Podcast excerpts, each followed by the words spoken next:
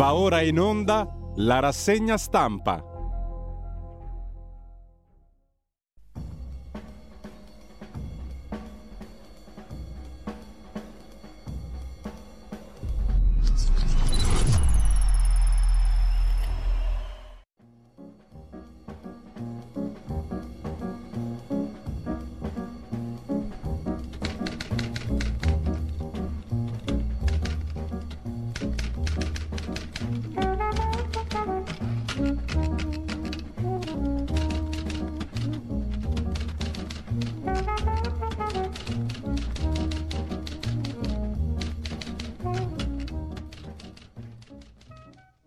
Cordiale buongiorno a tutte le ascoltatrici e a tutti gli ascoltatori da Giulio Cainarca. Bentrovati all'appuntamento con la rassegna stampa di venerdì 16 febbraio. Sono le 7.31. Vi ricordo il sito radiolibertà.net e mh, anche la pagina Facebook di Radio Libertà per uh, il palinsesto della giornata, giornata che vede anche il debutto di una nuova rubrica alle 9.35 dopo la rubrica Liberamente del direttore Giovanni Sallusti, una nuova rubrica che approfondisce alcuni temi della settimana, ovvero l'intervista del direttore alle 9.35, 9.40, che quest'oggi ospita un personaggio assai conosciuto e assai vulcanico che scoprirete intorno alle 9.35 di stamattina. Intanto diamo come sempre uno sguardo alla prima pagina, all'home page dell'agenzia ANSA di stamani. Biden chiama Netanyahu e dice no a un attacco a Rafah senza tutelare i civili, dice il presidente degli Stati Uniti.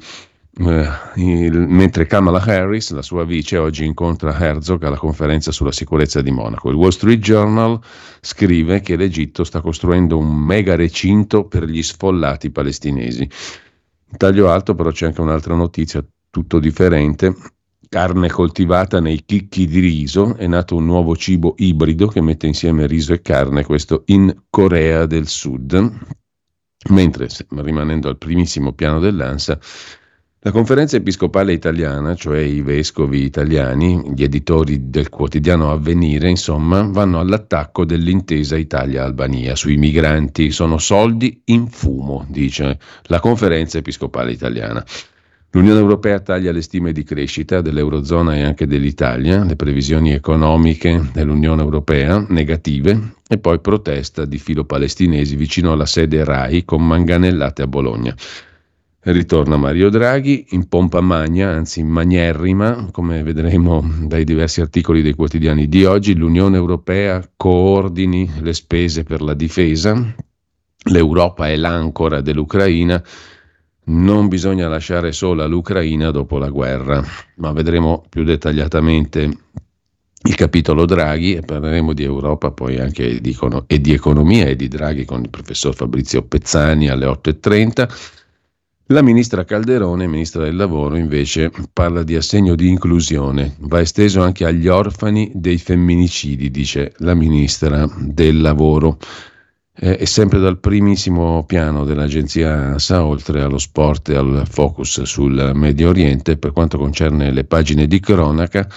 Il racconto di Desiree ha detto sparami, sono fuggita, a Cisterna di Latina, scampata la violenza dell'ex che ha ucciso madre e sorella. Da Lecce invece una cosa molto curiosa, l'aggettivo non è pro- propriamente adatto, ma comunque si finge pentito per uccidere il pubblico ministero, la pubblico ministero durante l'interrogatorio.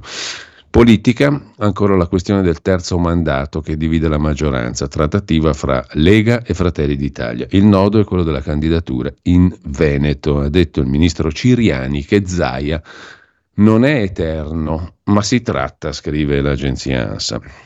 In primo piano però c'è il blitz di Israele all'ospedale le truppe israeliane hanno fatto irruzione nell'ospedale Nasser di Khan Yunis nel sud della striscia di Gaza in cerca dei corpi degli ostaggi rapiti da Hamas. Finora senza risultati. L'esercito israeliano ha annunciato però l'arresto di decine di terroristi nella zona dell'ospedale, mentre il team di Medici Senza Frontiere che opera nella struttura ha denunciato una situazione precipitata nel caos, un numero imprecisato di morti e feriti e il personale di Medici Senza Frontiere costretto ad evacuare, scrive l'agenzia ANSA. A proposito di Israele, c'è su Dagospia, ma è stata pubblicata su Repubblica, una lettera del rabbino capo della comunità ebraica di Roma, Riccardo Di Segni, il quale scrive, caro direttore, indirizzata naturalmente al direttore di Repubblica Molinari, in momenti di crisi si cita molto la frase un po' retorica che nei rovesci della sorte, nei problemi bisogna cogliere opportunità. Effettivamente un'opportunità ci sarebbe, scrive il rabbino Disegni.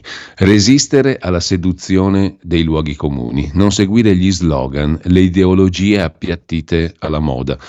Sviluppare senso critico, cosa a cui dovrebbe educarci la scuola. Non so fino a che punto ci riesce, scrive il rabbino Disegni. Una sfida che non molti raccolgono perché è certamente più comodo affogare nel trend generale. In questi giorni c'è stata la polemica intorno al Festival di Sanremo, la RAI. Qualcuno ha protestato perché è stato consentito a un cantante di parlare di genocidio con riferimento a Gaza.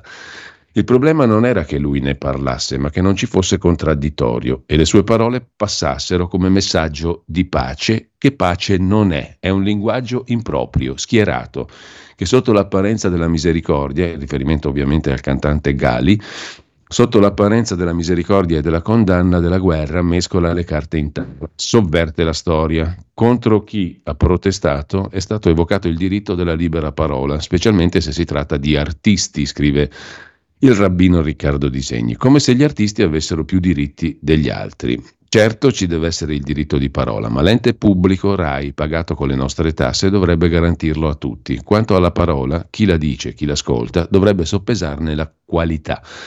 In una canzone non si possono fare ragionamenti filosofici, ma frasi come ma qual è casa tua, ma qual è casa mia, dal cielo è uguale, giuro, che hanno meritato la citazione del cardinale Ravasi su X, usando un po' di quello spirito critico di cui si parlava prima, sembrerebbero proprio banali. Un giornalista, lodando la citazione del cardinale Ravasi, ha scritto che spesso esponenti della Chiesa sanno essere più liberali e moderni dei burocrati di Stato. È proprio qui il problema, scrive Disegni.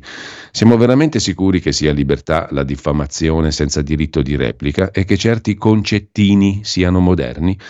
Mi chiedo spesso, tanto più in questi mesi, da osservatore esterno, che però si trova coinvolto in questioni di relazioni interreligiose, quali siano le linee prevalenti nella Chiesa cattolica, in particolare sul conflitto di Gaza. C'è stato un continuo di dichiarazioni, di gesti dei massimi vertici e dall'altra parte una dinamica di appelli, proteste, polemiche con conseguenti piccoli ritocchi e precisazioni. Ad esempio a novembre una lettera al Papa firmata da 400 esponenti religiosi ebraici in cui si chiedeva al Papa una netta condanna del massacro compiuto da Hamas il 7 ottobre, una condanna di coloro che negano il diritto di Israele ad esistere e a difendersi, con una chiara distinzione tra il pogrom e l'autodifesa. La risposta si è fatta attendere, nota il rabbino Disegni. È arrivata il 2 febbraio e accanto a una ferma condanna dell'antisemitismo ha omesso qualsiasi riferimento diretto a Hamas. Parlando del processo di pace, Papa ha scritto che il maligno, utilizzando mezzi diversi, è riuscito a bloccarlo. L'antisemitismo è un peccato contro Dio, ma come si esprime l'antisemitismo oggi? Chi è il maligno? Qui è un'espressione teologica che copre l'imbarazzo politico di chiamare le cose come stanno. Temo che, conclude Riccardo Di Segni, nei ripetuti appelli della Chiesa alla pace, nella condanna della violenza di entrambe le parti, che equipara tutti, nella condanna della reazione israeliana, quale che fosse, già all'indomani del 7 ottobre, vi sia l'espressione di un pensiero, da una parte giustamente preoccupato, ma dall'altra un uso di luoghi comuni, facilmente condivisibili, che raccolgono ampi consensi, ma lontani dalla realtà dei fatti. Davanti ai drammi e alle sofferenze di tutti, lo spirito critico dovrebbe guidarci nel valutare cosa nascondono slogan e programmi, dove c'è una reale volontà di pace e come poter essere insieme costruttori di questa pace, scrive il rabbino capo della comunità ebraica di Roma. A proposito di palestinesi e israeliani, protesta vicino alla sede RAI manganellate a Bologna. Centinaia di manifestanti per protesta dei giovani palestinesi che dicono no alla propaganda sionista della RAI. Manganellate di polizia e carabinieri, tensione lancio di oggetti da parte di manifestanti in via dalla Fiera a Bologna, nei pressi della sede RAI regionale dove era in corso la manifestazione dei giovani palestinesi che hanno criticato la RAI sionista. Sui migranti invece abbiamo visto l'affondo della conferenza episcopale italiana, la Chiesa italiana, i vescovi criticano il governo, l'accordo con Albania sono soldi buttati, 637 milioni in dieci anni. Replica il ministro Tajani, vice premier e capo di Forza Italia, no, sono soldi ben spesi. E Giorgia Meloni addirittura propone il modello Caivano, cioè una presenza costante dei ministri per realizzare i loro progetti per il Nord Africa, andare in Libia, in Tunisia, fare che, in modo che i progetti siano seguiti dai ministri stessi. C'è un'altra notizia che riguarda invece una decisione di precedenti governi, in particolar modo dell'allora ministro Salvini, Corte d'Appello invece di Roma, che smentisce un decreto del Ministero dell'Interno del 2019 guidato all'epoca da Salvini sulla questione della carta di identità. La Corte d'Appello dice ok a genitore 1 e genitore 2 e le famiglie arcobaleno esultano, bocciato il decreto di Salvini che ne vietava l'uso, ma secondo il leader della Lega questa è una decisione sbagliata. La Corte d'Appello di Roma condanna, tra virgolette, o comunque smentisce il decreto del Ministero dell'Interno guidato all'epoca da Salvini nel 2019 e lo condanna ad applicare la dicitura genitori o altra dicitura che corrisponda al genere del genitore sulle carte di identità elettroniche rilasciate a persone minorenni. Nel frattempo la Grecia del premier conservatore Kyriakos Mitsotakis sdogana le nozze e le adozioni omosessuali. Lo racconta Repubblica con Antonio Mastrobuoni a pagina 18. Stamattina la legge approvata a larga maggioranza, insorgono però gli ortodossi e la sinistra si divide. David Cameron, l'ex primo ministro britannico, leader dei conservatori, disse una volta di essere a favore dei matrimoni omosessuali proprio perché conservatore e amante della famiglia.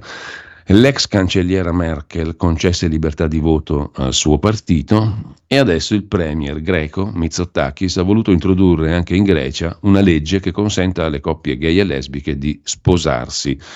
Il matrimonio per tutti è passato non senza qualche terremoto nel partito del premier Nea Dimocratia, mentre la sinistra si è tragicamente spaccata. Un sì in Grecia anche per le adozioni omosessuali.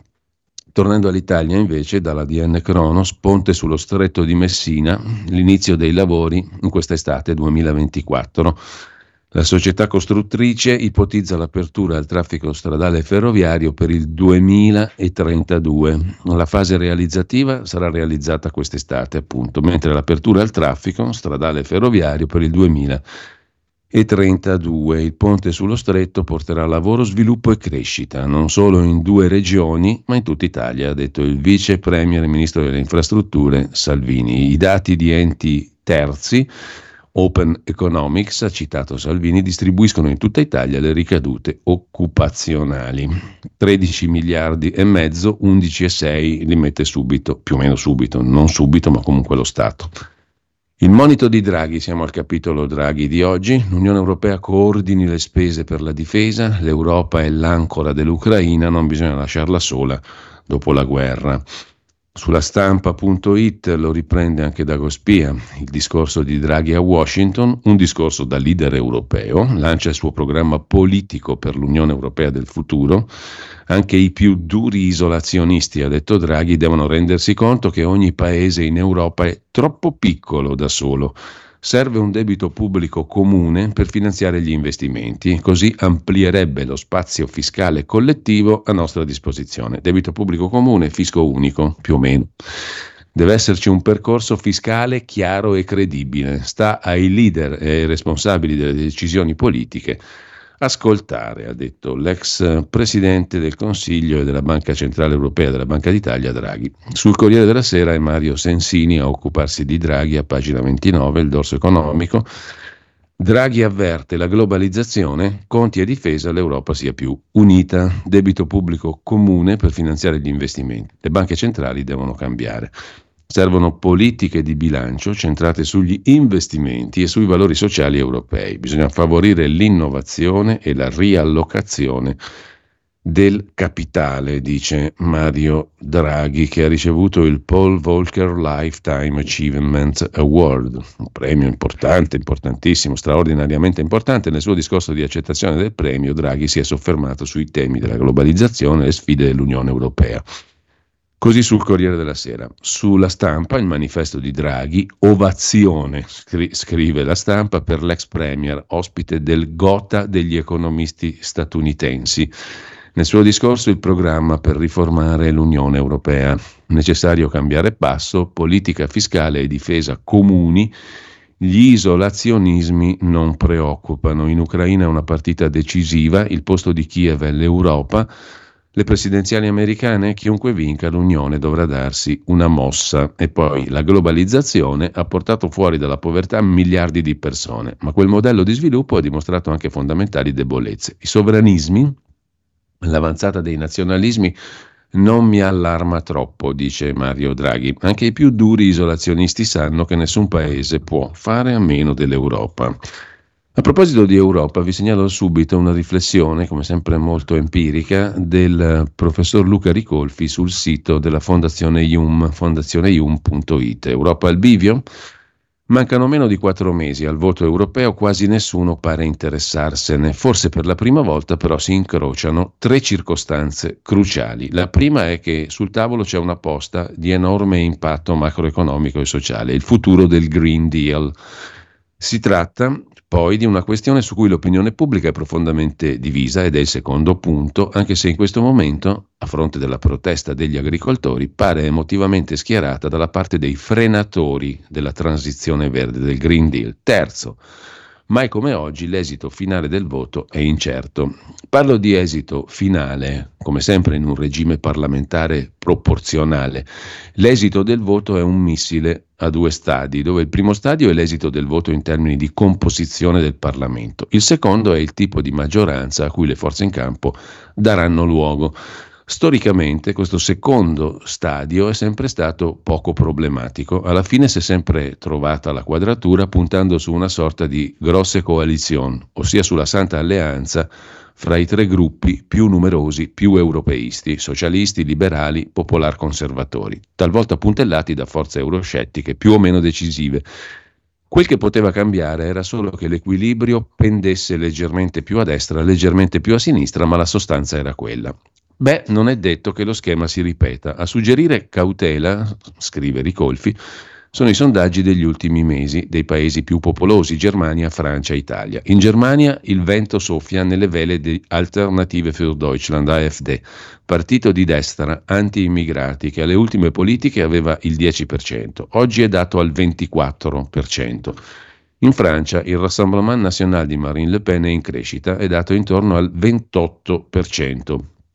In Italia il partito di Giorgia Meloni si avvia a rimpiazzare quello di Salvini che col 34% di voti ne aveva conquistati tantissimi di seggi in Europa. Complessivamente i due gruppi di destra del Parlamento europeo, europei conservatori e identità e democrazia, dovrebbero guadagnare un numero considerevole di seggi. Contemporaneamente i partiti della coalizione che governa l'Europa sono in difficoltà. In Francia perde colpi Macron, in Germania i popolari, in Italia Forza Italia. I verdi sono in crisi quasi ovunque in Europa. I sondaggi prevedono una drastica riduzione dei loro seggi al Parlamento europeo. Quanto ai socialisti, molto dipenderà dalle alleanze, scissioni e ricomposizioni in Francia e Germania, soprattutto circa la capacità di attirare o mantenere il voto degli elettori progressisti ma anti-immigrati. In Francia questo tipo di voto è intercettato soprattutto dalla France Insoumise di Mélenchon, ma no, non è chiaro se afferirà ai socialisti o all'estrema sinistra. In Germania, per trattenere il voto anti-immigrati, è nato poche settimane fa un partito di estrema sinistra, quello di Sarah Wagenknecht, che potrebbe sottrarre voti ai socialisti del Premier Scholz. In sostanza, conclude Ricolfi, nel prossimo Parlamento europeo dovremmo assistere a un ridimensionamento dell'attuale maggioranza, popolari, liberali, socialisti, un crollo dei verdi, un'avanzata dei due gruppi di destra, uno dei quali potrebbe diventare il terzo raggruppamento dopo popolari e socialisti. L'ipotesi più verosimile è che si ricostituisca la vecchia maggioranza puntellata dai 5 Stelle, come l'attuale maggioranza Ursula.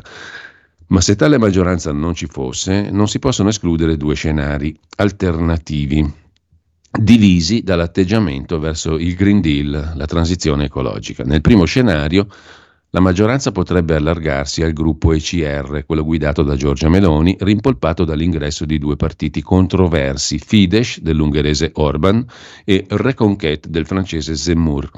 Nel secondo scenario l'allargamento sarebbe verso i Verdi, a dispetto del loro declassamento da terza a quinta forza del Parlamento europeo. Difficile immaginare due scenari più antitetici. Nel primo assisteremo a un ridimensionamento della transizione verde in sintonia con le richieste del mondo agricolo. Nel secondo a un rilancio del Green Deal in barba alle rassicurazioni dell'attuale Commissione e che, che ne pensi la mucca Ercolina II, scrive Ricolfi. A proposito di Europa e di Ucraina, ne parlava Draghi poco fa, la ricostruzione dell'Ucraina costerà 450 miliardi di euro. È quanto hanno calcolato Unione Europea, Banca Mondiale e Nazioni Unite. In un anno la stima dei danni è salita di circa 70 miliardi, scrive Dario Prestigiacomo su Europa Today.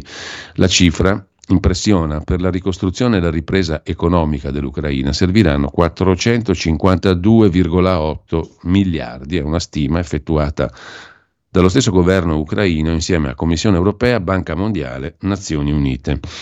Mentre una notizia interessante che non trovate altrove apre l'home page di asianews.it, la testata del Pontificio Istituto delle Missioni Estere, riguarda la Cina e l'applicazione delle app e dell'intelligenza artificiale. App obbligatoria sul cellulare, così la Cina usa l'intelligenza artificiale contro i tibetani costretti ai checkpoint a installare un sistema definito antifrodi che in realtà comunica tutti i dati personali dei tibetani alla polizia cinese, mentre un database su un'infrastruttura del gigante informatico americano Oracle analizza milioni di messaggi per bloccare ogni forma di affermazione dell'identità locale del Tibet, che i cinesi non hanno mai sopportato. Tornando invece a questa curiosa reg- eh, notizia che abbiamo dato prima, un detenuto, siamo in quel di Lecce, di Lecce, nel carcere di Lecce, si finge pentito per uccidere la pubblico ministero durante l'interrogatorio. Volevo tagliarle la gola alla PM dell'antimafia di Lecce, la dottoressa Ruggero, un detenuto avrebbe finto di voler collaborare con la giustizia solo per essere interrogato dalla pubblico ministero della direzione distrettuale antimafia di Lecce, Carmen Ruggero, per tagliarle la gola durante l'incontro. Come, in che modo, poi con quale arma, eh, lo spiegano a Catanzaro dove arrivava di tutto in carcere. Comunque il piano poi fallito sarebbe stato ideato dal 42enne Pancrazio Carrino, uno degli indagati nell'operazione The Wolf che portò la magistratura salentina nel luglio scorso a smantellare un clan mafioso, la Mendola Cantanna. E questo voleva tagliarle la gola. Veniamo al capitolo Agnelli, prima delle prime pagine di oggi. Ci mm, riferiamo qui per comodità a un articolo del Fatto Quotidiano riassunto poi su Dagospia che lo incornicia con una domanda. Qual è il colmo per una famiglia che produce macchine? Farsi fregare dagli autisti. Sono almeno tre i conducenti alle dipendenze di Marella Caracciolo, la moglie di Gianni Agnelli, defunta nel 19. Tre autisti, insomma, sono stati inseriti come testimoni nell'esposto di Margherita Agnelli, figlia dell'avvocato di Marella, che ha portato all'indagine per reati fiscali nei confronti di John Elkan, a sua volta figlio di Margherita, nipote dell'avvocato e capo adesso di tutto l'impero della Fiat, o quel che ne, de- ne, è derivato. Insieme alle infermiere di fiducia di Donna Marella, i tre autisti potrebbero essere determinanti per certificare che la vedova di Gianni Agnelli non viveva stabilmente in Svizzera e quindi il testamento elvetico non sarebbe valido e quindi verrebbero disintegrate tutte le catene di comando del gruppo da 35 miliardi, Exor, Fiat, Stellantis, eccetera, eccetera, Gedi, le testate giornalistiche, quelle radiofoniche. Un bel casino, insomma, nel gruppo, nel gruppo Exor, mentre sul quotidiano, sul fatto quotidiano di oggi c'è un aggiornamento in esclusiva la Guardia di Finanza a casa di Elkan Junior, inchiesta per frode, tutti gli atti, acquisito dai PM di Torino materiale informatico per ricostruire l'entità del patrimonio passato al numero uno di Exor Elkan. Emergono dagli accertamenti evidenti anomalie di carattere documentale. Inedito, mai l'autorità giudiziaria aveva violato il domicilio reale degli uomini della Fiat. Le fiamme gialle anche nello studio di Ferrero, commercialista, presidente della Juve. 500 milioni rintracciati dalla Guardia di Finanza su conti esteri, il famoso tesoretto, individuati nell'indagine sull'erede potrebbero essere legati a vecchi depositi dell'avvocato e di Donna Marella. L'esposto da mezzo miliardo, secondo Margherita, era questa la cifra che le è stata nascosta, scrive il Fatto Quotidiano, che dà notizia di questa perquisizione a casa di John Elkan da parte della Guardia di Finanza. Mai si era usato tanto nei confronti della Real Casa di Torino.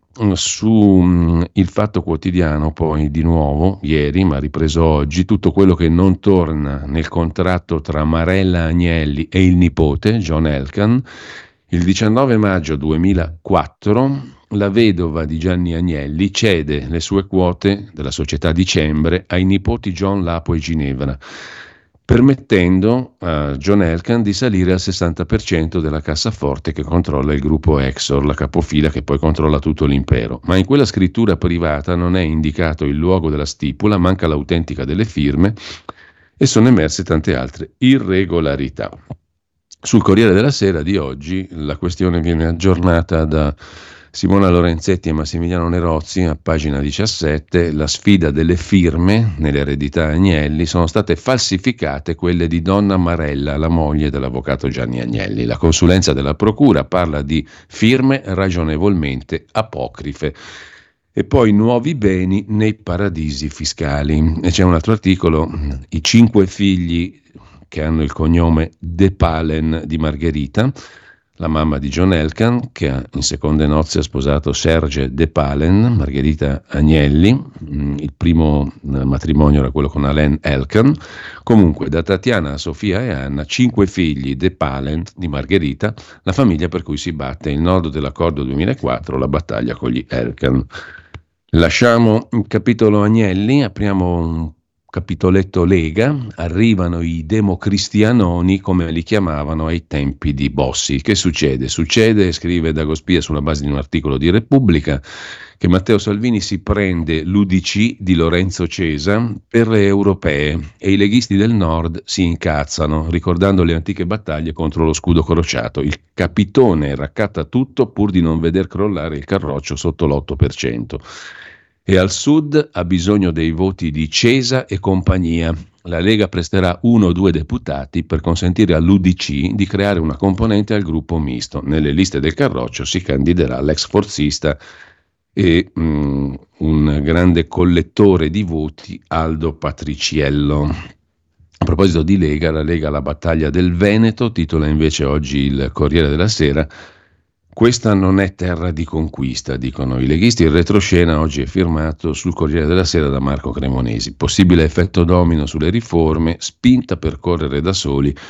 alle regionali. La Stalingrado leghista si chiama Veneto, scrive Cremonesi. Il paragone è bizzarro, ma senza il Veneto non esiste più la Lega e allora dovremmo fare resistenza. È un virgolettato, non si sa chi abbia detto questa memorabile frase. Quando manca una settimana al voto della Camera, sulla proposta leghista di terzo mandato per i governatori, il sentimento nei confronti degli alleati va facendosi animoso. Per Fratelli d'Italia e Forza Italia la questione è chiusa, niente terzo mandato, Zaia non si potrà ricandidare. E il Veneto, come ha detto Luca De Carlo, senatore meloniano e possibile sostituto di Zaia, spetta a Fratelli d'Italia, con un'uscita, per dirla con un leghista, che di sicuro non gli ha spianato la strada. E l'idea non è quella della guerriglia parlamentare sul terzo mandato. La porta in faccia degli alleati pare data per acquisita.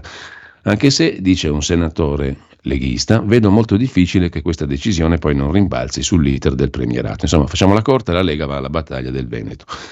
Per quanto riguarda Luca De Carlo, sarebbe l'uomo che dovrebbe essere candidato per Fratelli d'Italia al posto di Zaia. È senatore, 51enne, politica, in politica dai 16 anni. Giorgia ha fiducia in me, dice lui. Su Repubblica la questione è incorniciata così, il caso Zaia spacca la destra, il ministro Ciriani ha detto che Zaia non è eterno e Zaia dice sono come San Sebastiano, il ministro Meloniano evoca l'alternanza in Veneto, ma la Lega insorge. Per il governatore le ipotesi Bruxelles o CONI addirittura, secondo Repubblica. Lo mandiamo al CONI, Zaia. Per non dividersi sul terzo mandato, l'idea di un rinvio. PD e 5 Stelle pronti a lasciare l'Aula. Staremo a vedere. Intanto sulla stampa, lo vediamo tra poco dopo la micropausa, c'è un'intervista a proposito di Lega a Massimiliano Fedriga, il generale Vannacci, prima i territori. Noi leghisti stiamo con Israele. Basta opportunismi, il terzo mandato è una questione di principio. Sul Medio Oriente un atteggiamento remissivo, così rischiamo un altro 7 ottobre. Sbagliato che qualcuno non venga candidato a prescindere dal consenso. L'unità, la capacità di fare sintesi, come sull'IRPEF agricola, sono il valore aggiunto del centrodestra. Hamas ha detto di essere contraria alla soluzione dei due stati perché Israele non deve esistere. Sul fine vita non devono decidere le regioni, è una questione nazionale, così la stampa riassume l'intervista a Massimiliano Fedriga e adesso facciamo la prima pausa, sospendendo la condivisione della nostra edicola, andiamo appunto in pausa e ci ascoltiamo anche il primo brano musicale di oggi, venerdì 16 febbraio. Il primo brano musicale di oggi è una roba po' pesante, bisogna dire la verità, però il calendario quello ci propone, 16 febbraio 1854, la prima esecuzione della sinfonia Orfeo di Franz Liszt, niente meno. Porta con te ovunque Radio Libertà. Scarica la app per smartphone o tablet dal tuo store o dal sito radiolibertà.net. Cosa aspetti?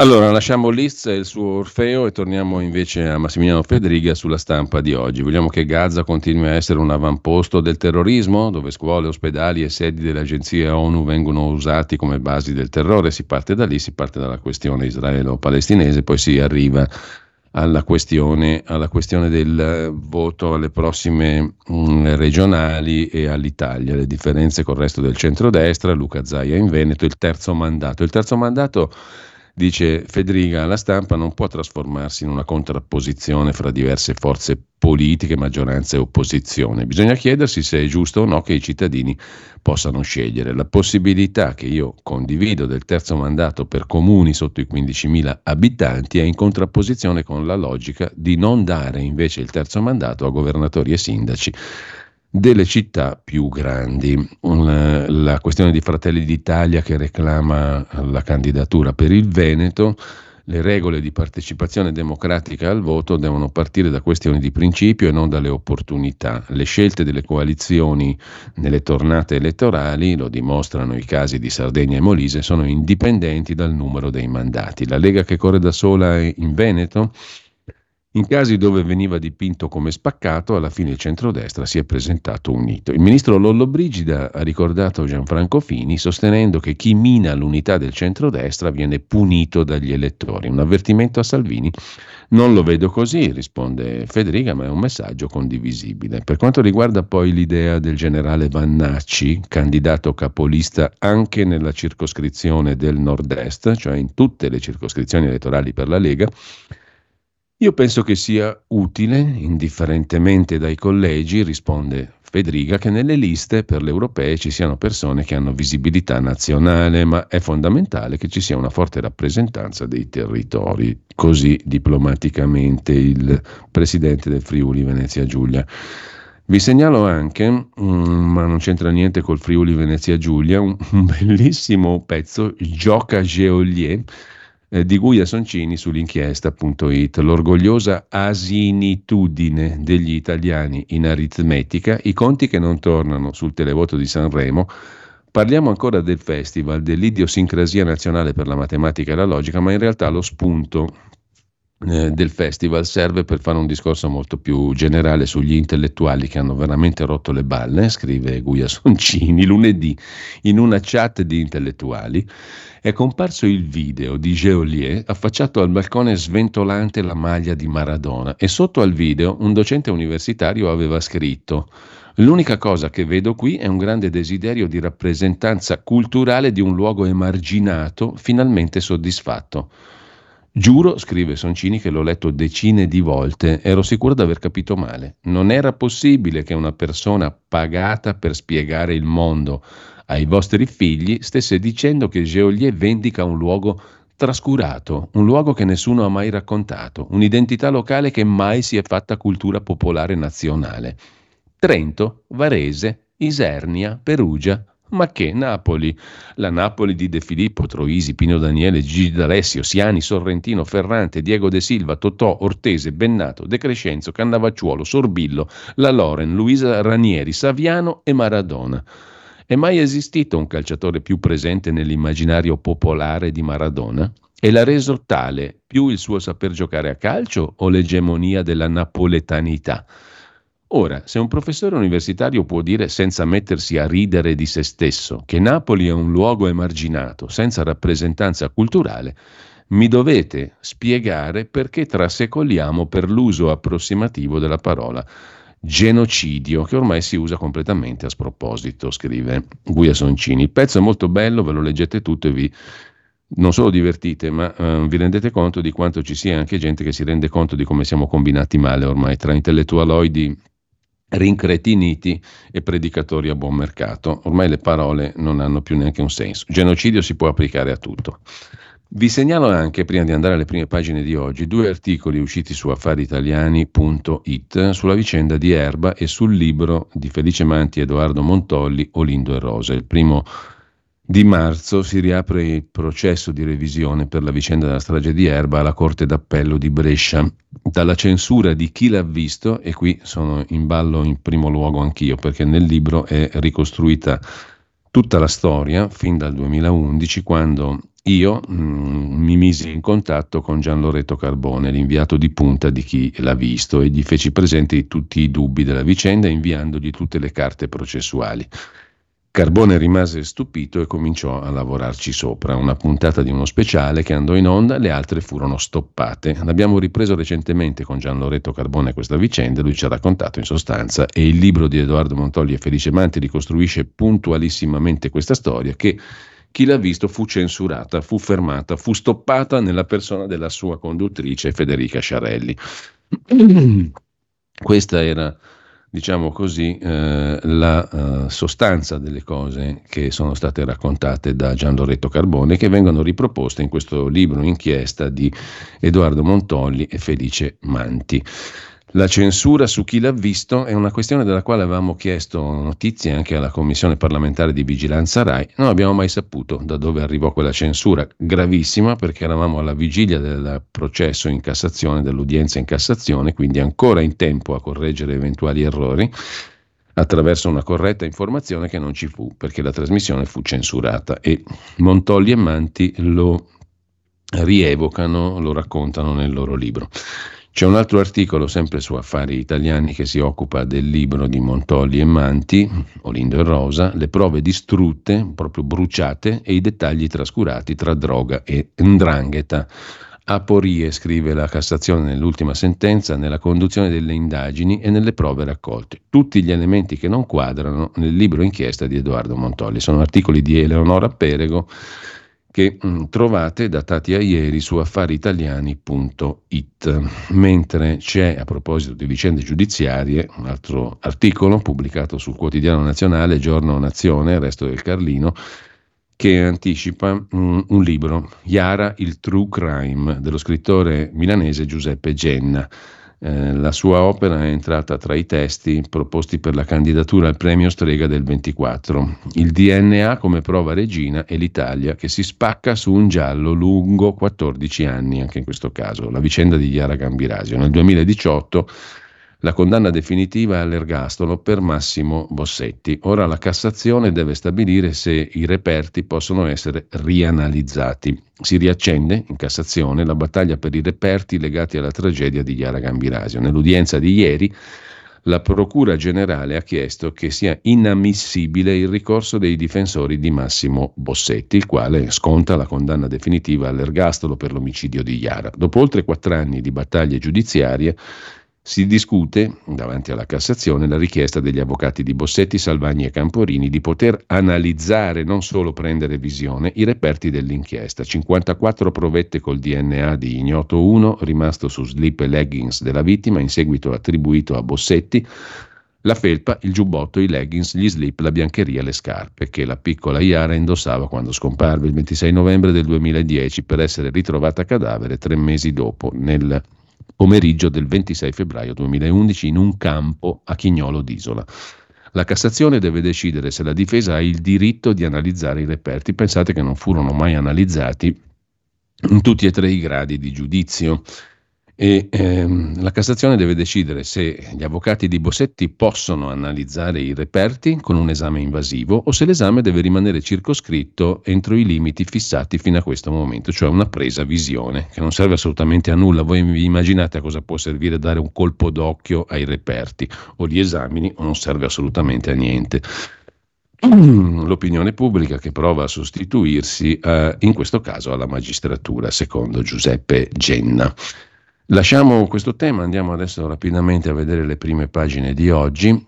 Eh, partiamo dal quotidiano Avvenire che apre con una notizia diversa da tutte le altre prime pagine, da quelle date in prima pagina dagli altri quotidiani oggi, l'allarme fentanil. È l'Italia che prende posizione con una nota del Ministero della Salute su questo oppioide per evitare la deriva americana, perché negli Stati Uniti il fentanyl è diventato la principale causa di morte per overdose. Prime operazioni della polizia e faro su farmacie e ospedali. L'Italia prova a prevenire la piaga del fentanyl, un farmaco oppiaceo che negli Stati Uniti si è trasformato in droga di potenza letale a causa di una circolazione fuori controllo. Nei giorni scorsi il Ministero della Salute ha messo nero su bianco che è scattata l'allerta di massimo livello. In altri termini, occorre ridurre al minimo il rischio che quei farmaci escano dal circuito sanitario per essere smerciati nel sottobosco della droga. Il documento prende spunto da una nota dell'Istituto Superiore di Sanità. È stato diramato a regioni, Dipartimento Antidroga, Carabinieri per la tutela della salute. Ma in taglio alto su Avvenire c'è anche un richiamo ad un articolo nelle pagine interne sulla Francia, sempre più giovanissimi radicalizzati. Sono almeno mille i minori seguiti in Francia per estremismo islamico. L'attuale premier Attal, da ministro dell'istruzione, ne ha proposto l'espulsione dagli istituti, ma c'è anche il disagio psichico. Poi c'è la questione dell'accordo Italia-Albania, via libera del Senato, all'accordo con l'Albania per gestire i migranti, con la costruzione di un centro di identificazione in Albania che potrà accogliere fino a 3.000 persone e una struttura più piccola per il primo approdo nel porto di Schengen, dove far attraccare navi italiane con aspiranti profughi. I 673 milioni stimati per il progetto saranno stanziati in 10 anni, ma secondo la CEI sono soldi buttati via, anche se avvenire è molto più prudente in prima pagina non fa riferimento alle critiche della conferenza episcopale che pure edita il giornale Avvenire. Netanyahu dice no ai due stati e Hamas chiude sugli ostaggi, scrive ancora il quotidiano cattolico. Il Corriere della Sera mette in apertura invece le vicende della maggioranza eh, di governo che si divide sul terzo mandato. Fratelli d'Italia chiede alla Lega l'alternanza e ribadisce che il governatore del Veneto, Zaia, non è eterno. Gli effetti che lo scontro potrebbe avere sulle riforme, l'ipotesi poi di una manovra correttiva di finanza pubblica dopo che Bruxelles annuncia il taglio delle stime di crescita del prodotto interno lordo. Bruxelles taglia le stime di crescita, l'ipotesi di fare un'altra manovra correttiva. Su Gaza, raid in ospedale, abbiamo già visto prima, e poi l'ambasciatore di Israele in Vaticano, Rafael Schutz, che torna sul caso Parolin. Una nota dell'ambasciata di Israele è stata tradotta male, io parlavo di frasi sfortunate e non deplorevoli, dice l'ambasciatore israeliano in Vaticano. La minaccia spaziale russa, il segnale di Biden a Mosca, trovare le armi per alimentare la resistenza ucraina e accelerare l'addestramento dell'esercito ucraino. Il vertice dei ministri della difesa della Nato, ieri a Bruxelles, si è concentrato su queste priorità e contro le nuove minacce nucleari russe l'ipotesi di uno scudo atomico, sganciato da quello americano. Mentre racconta la sua storia mm, al Corriere della Sera il professor Vittorio Emanuele Parsi, che ha rischiato di morire. Vedevo le anime in un fiume nero, poi sono risalito. Tre colpi al diaframma come in apnea. L'inizio di tutto il coma e il rischio di morire. Il politologo Parsi si racconta: Sono vivo grazie al volto di Tiziana, Tiziana Panella, la conduttrice della Sette, che era sua compagna da due anni. Roberto Saviano invoca lasciate in pace Michela Murgia, anzi leggetela, e poi difesa e debito la linea di Draghi, l'Unione Europea agisca unita, più unità, invoca Mario Draghi. Il Fatto Quotidiano apre invece con l'esclusiva che abbiamo già visto prima sul caso Elkan, trovati 500 milioni all'estero. Giovedì la Guardia di Finanza ha perquisito la casa del presidente di Stellantis, John Elkan. Tesoretto di Agnelli, la somma sui conti di società offshore, sequestri anche al presidente della Juventus. In taglio alto il ponte sullo stretto di Messina, Opera inutile, scrive il Fatto Quotidiano, varianti libere senza controllo della Corte dei Conti. I dati sui benefici non tornano. 90.000 eh, occupati in più, tanto lavoro in tutta Italia, dice Salvini, ma secondo il Fatto Quotidiano non è così. Approvato il progetto definitivo, la possibile apertura dei cantieri però già slitta da luglio all'autunno prossimo, eppure con la grande opera arriva anche la proroga contabile che aiuta l'appaltatore. La frase sopra la testata, il sindaco di Roma Gualtieri prova a resistere, poi però cede a Virginia Raggi. Finalmente Julian Assange, cittadino onorario di Roma. Un bel segnale ma tardivo, scrive il Fatto Quotidiano in prima pagina. C'è poi la vicenda di Paolo Borsellino, lo vedremo meglio tra poco, la storia di un fascicolo sparito prima della strage, racconta Marco Lillo, pagina 1 e pagina 16, la vera storia dell'ultimo fascicolo di Paolo Borsellino. 1992, il giorno prima di morire, il giudice si interessò dell'omicidio di un imprenditore nel 1988 e torna il tormentone, lo chiama così Marco Lillo, mafia appalti, lo scoop usato per santificare il Ross senza approfondire, come si sa, il fatto quotidiano è molto critico sul Ross, su Mario Mori e sulla vicenda del dossier mafia appalti. Ci vorrebbe un amico, invece, il titolo dell'articolo di Marco Travaglio sulle scempiaggini che dicono le persone ritenute intelligenti. Ieri dicevamo di Repubblica, l'illustrato Fiat che strilla contro Telemeloni perché censura notizie scomode sul suo editore, il governo, e intanto riesce a non mettere mai in prima pagina l'inchiesta per frode fiscale sul proprio editore, John Elkan. Proprio ieri il caso Elkan ha guadagnato gli onori della prima pagina, ma non per gli sviluppi dell'indagine, per il piagnisteo di John Lapo e Ginevra Infatti Repubblica ha messo in prima pagina soltanto gli avvocati difensori del loro editore. Da due giorni i quotidiani sono poi pieni di analisi dotte sulla storica telefonata della Schlein a Meloni su Gaza, seguita dalla storica mozione che chiede a Netanyahu di cessare il fuoco perché 30.000 morti sono troppi. Pazienza 29.000, ma 30.000 no. Mozione passata coi voti del PD, l'astensione delle destre. Ora, a parte il brutto spavento che si sarà preso a Netanyahu, sempre che l'abbia saputo, non pare che intenda ritirarsi perché glielo chiede il PD con il ni dei Melones. Infatti la mozione più inutile della storia serve ai giornaloni per riprendere la rumba sull'epica sfida tra Giorgia e Delli, che presto si vedranno da Bruno Vespa e poi si candideranno a Strasburgo per poi non metterci piede dei palestinesi non frega niente a nessuno, scrive Travaglio. La mozione su Gaza serve a dimostrare un altro evento epocale, cioè Giorgia ed Elli sole sul ring si scelgono come avversarie, così Salvini e Conte finiscono nell'ombra. Siamo combinati così.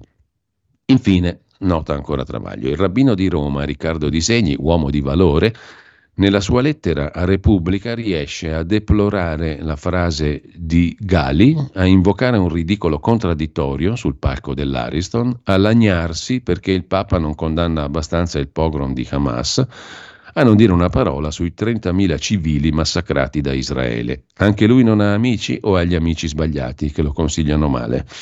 Così travaglio sul fatto quotidiano che lasciamo per andare al giornale di Alessandro Sallusti L'apertura è dedicata alle lettere anonime, alle denunce in Confindustria, dove compaiono dossier al veleno, racconta il vice direttore Osvaldo De Paolini. La corsa per la presidenza di Confindustria finisce in tribunale. Il giornale dedica amplissimo spazio a questa questione. Veleni, dossier falsi, la guerra per guidare Confindustria finisce in tribunale. Fuoco al bersaglio sul candidato Orsini, ex presidente Federlegno, che fa causa per ristabilire la sua onorabilità. I saggi gli suggeriscono di fare un passo indietro, ma il suo accusatore si è rimangiato tutto. E poi il presidente del Sole 24 Ore, Edoardo Garrone, candidato anche lui, non intende lasciare la guida del quotidiano e appesantisce così il conflitto di interesse per le sue attività. C'è la foto di Fedez, Federico Lucia, marito di Chiara Ferragni, in prima pagina sul giornale, è il nulla tenente, si è definito così, che gira in Lamborghini. Dopodiché abbiamo l'accordo sui detenuti romeni che andranno in cella in Romania. C'è un altro punto nel vertice di ieri a Roma tra Giorgia Meloni e il suo omologo, il premier romeno Ciolacu. È l'accordo sulla gestione dei detenuti romeni condannati in via definitiva che potranno d'ora in avanti scontare la pena nel paese d'origine, in Romania. Poi ancora dal giornale di oggi cifre, numeri e segreti del ponte sullo stretto di Messina, il disegno definitivo è pronto, protocollato, inizio cantieri per l'estate, apertura al traffico nel 2032. Sul mondo digitale riflette e scrive Michele Brambilla, nel futuro tutto tecnologia, restano soltanto i valori umani, è un lungo articolo che prosegue poi nelle pagine di cultura, pagina 26 del giornale di oggi, nel futuro transumano attacchiamoci all'umano, scrive Brambilla. Gli scenari più diffusi prevedono che attività, emozioni, decisioni saranno appannaggio dell'intelligenza artificiale, ma ci sono scienziati che ritengono la coscienza irriducibile. A chiudere, come tutti i giorni, la rubrica di Luigi Mascheroni, Giù la maschera, oggi intitolata Cuoco Fatuo. Il cuoco è il compagno di Selvaggia Lucarelli. Dopo settimane di silenzio, Lorenzo Biagiarelli torna a parlare del caso della ristoratrice di Lodi morta suicida. La prima cosa da dire è che poteva stare zitto ancora, la seconda è spiegare chi è Lorenzo Biagiarelli. Cuoco senza ristorante, spocchioso senza cuore, fa parte del cast del programma È sempre mezzogiorno su Rai 1, in piedi dietro i fornelli col grembiule. Ieri, in un video su Instagram, Biagiarelli si è difeso dalle accuse che l'hanno travolto dopo aver sollevato dubbi sulla recensione razzista postata dalla titolare del locale di Sant'Angelo Lodigiano che poi si è uccisa. Non mi scuso per la morte di Giovanna Pedretti, ha detto, aggiungendo, questa è la buona notizia, che non tornerà più in trasmissione. Non si capisce se ha deciso lui di andarsene o lo hanno mandato via. Ieri sera intanto era ospite di Bianca Berlinguer su Rete 4. Magari prenderà il posto di Mauro Corona. La TV è piena di ex compagni di Selvaggia Lucarelli e se no una rubrica sul fatto quotidiano. Resta il fatto che il video di scuse, per non chiedere scusa, di Biagiarelli, cuoco che nel blog fa il giornalista di inchiesta, assieme a una blogger che pensa di fare inchieste giornalistiche, alla fine ha irritato tutti. Preferisco tenermi il sospetto piuttosto che tentar la via della pietà. Ha detto lui, legittimo che lui si tenga il dubbio, altri preferiscono la dignità, conclude Mascheroni. Uno sguardo al mattino di Napoli, eh, migranti modello Caivano, è il titolo d'apertura, Giorgia Meloni ha detto ai ministri dobbiamo essere presenti, far sentire la nostra vicinanza al Nord Africa. Andiamoci tutti in Libia e Tunisia per seguire da vicino i progetti come a Caivano per il piano Mattei. E poi ancora in prima pagina sul quotidiano napoletano il duello sui fondi, sui quattrini, De Luca a Roma, il governo in Calabria. Fondi per il Sud. Il governatore campano De Luca guida i sindaci che oggi partecipano al raduno a Roma promosso dalla Regione Campania e dall'Associazione dei Comuni Lanci, al quale aderiscono anche PD, Movimento 5 Stelle, CGL, WIL. Il sindaco di Napoli Manfredi non ci sarà, ma ci sarà un assessore. Tra gli amministratori i sindaci di Caserta, Marino e quello di Benevento, Mastella. Oggi però Meloni e Fitto saranno in Calabria, incontrano il governatore Occhiuto per la firma del decimo accordo di coesione, cioè investimenti vari e quattrini appunto e fondi. Dal mattino al tempo di Roma, il tempo apre col metodo Caivano, il modello Caivano per l'Africa, così Giorgia Meloni sulla questione dei migranti, i ministri devono andare in Libia e in Tunisia per sviluppare progetti e per contrastare l'immigrazione. Sì definitivo del Senato all'accordo Italia-Albania e poi il decreto ONG funziona. In un anno sono 17 le navi illegali che trasportavano immigrati verso l'Italia che sono state fermate, scrive il tempo. Dopodiché i romeni detenuti da noi saranno trasferiti in patria, ieri l'intesa fra Italia e Romania, i giudici che reintroducono i genitori 1 e 2, e Salvini che parla di decisione riprovevole, il ponte sullo stretto che sarà finito nel 2032, i cantieri partono quest'anno, entro fine anno. La metropolitana a Spagna, fermata Spagna, chiusa per 80 giorni a Roma. Lavori di restyling per il giubileo anche in altre fermate della metropolitana romana. Dal tempo a Repubblica. Repubblica apre con un virgolettato cioè l'intervista alla segretaria del PD Ellie Schlein. La patriota Meloni divide l'Italia. L'autonomia differenziata è il, l'oggetto di questa osservazione di Ellie Schlein. Con questo progetto Meloni mina i servizi essenziali come la salute e la scuola. Intanto oggi De Luca guida i sindaci della Campania a Roma per lo sblocco dei fondi regionali e per dire no alla legge Calderoli. Sull'assegno di inclusione troppi cittadini sono stati tagliati fuori e l'Unione Europea prevede la crescita economica in calo. Tra pochissimo abbiamo la rubrica del direttore di Italia Oggi Pierluigi Magnaschi sull'autonomia proprio, sull'autonomia regionale, tra poco, pochissimo, intanto facciamo in tempo a mm, dare un'occhiata alla prima pagina di Repubblica. Putin liberi nostro figlio Ivan, dicono i genitori del Ivan Gershovich, i genitori del reporter del Wall Street Journal in galera in Russia, e poi la foto, una ragazza le prese con i social sullo smartphone. New York fa causa ai social media per danni ai giovani. Il sindaco Adams ha detto che provocano dipendenza e crisi mentali. Un sondaggio su Ilaria Salis, chi vota Fratelli d'Italia e Lega la vuole in Ungheria, perché naturalmente gli elettori di Forza Italia e Lega sono dei fascistoni tremendi e senza cuore. Poi Fedez al giudice, sono nulla tenente, ma è polemica anche su Repubblica. Con ciò ci fermiamo un attimo e poi abbiamo il diritto al rovescio e le previsioni del tempo. Per la tua pubblicità visita il sito radiolibertà.net.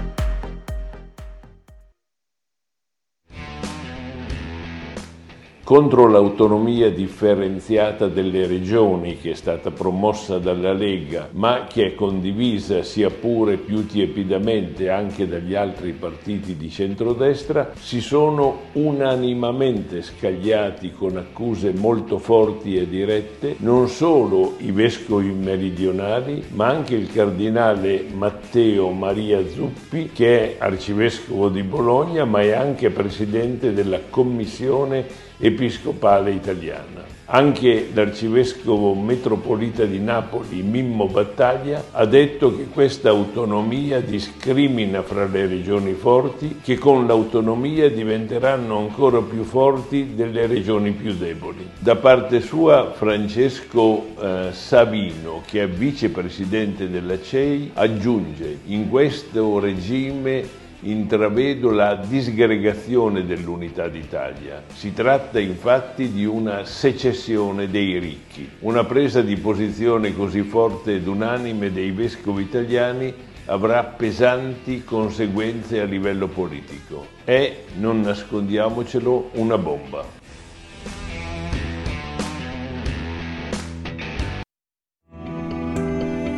Il meteo.it presenta le previsioni del giorno.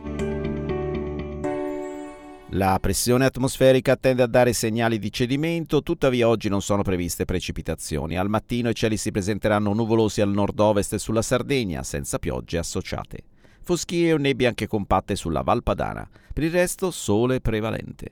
Nel pomeriggio tendenza all'aumento della copertura nuvolosa su gran parte delle regioni settentrionali. Per ora è tutto da ilmeteo.it, dove il fa la differenza anche nella nostra app. Un saluto da Lorenzo Tedici.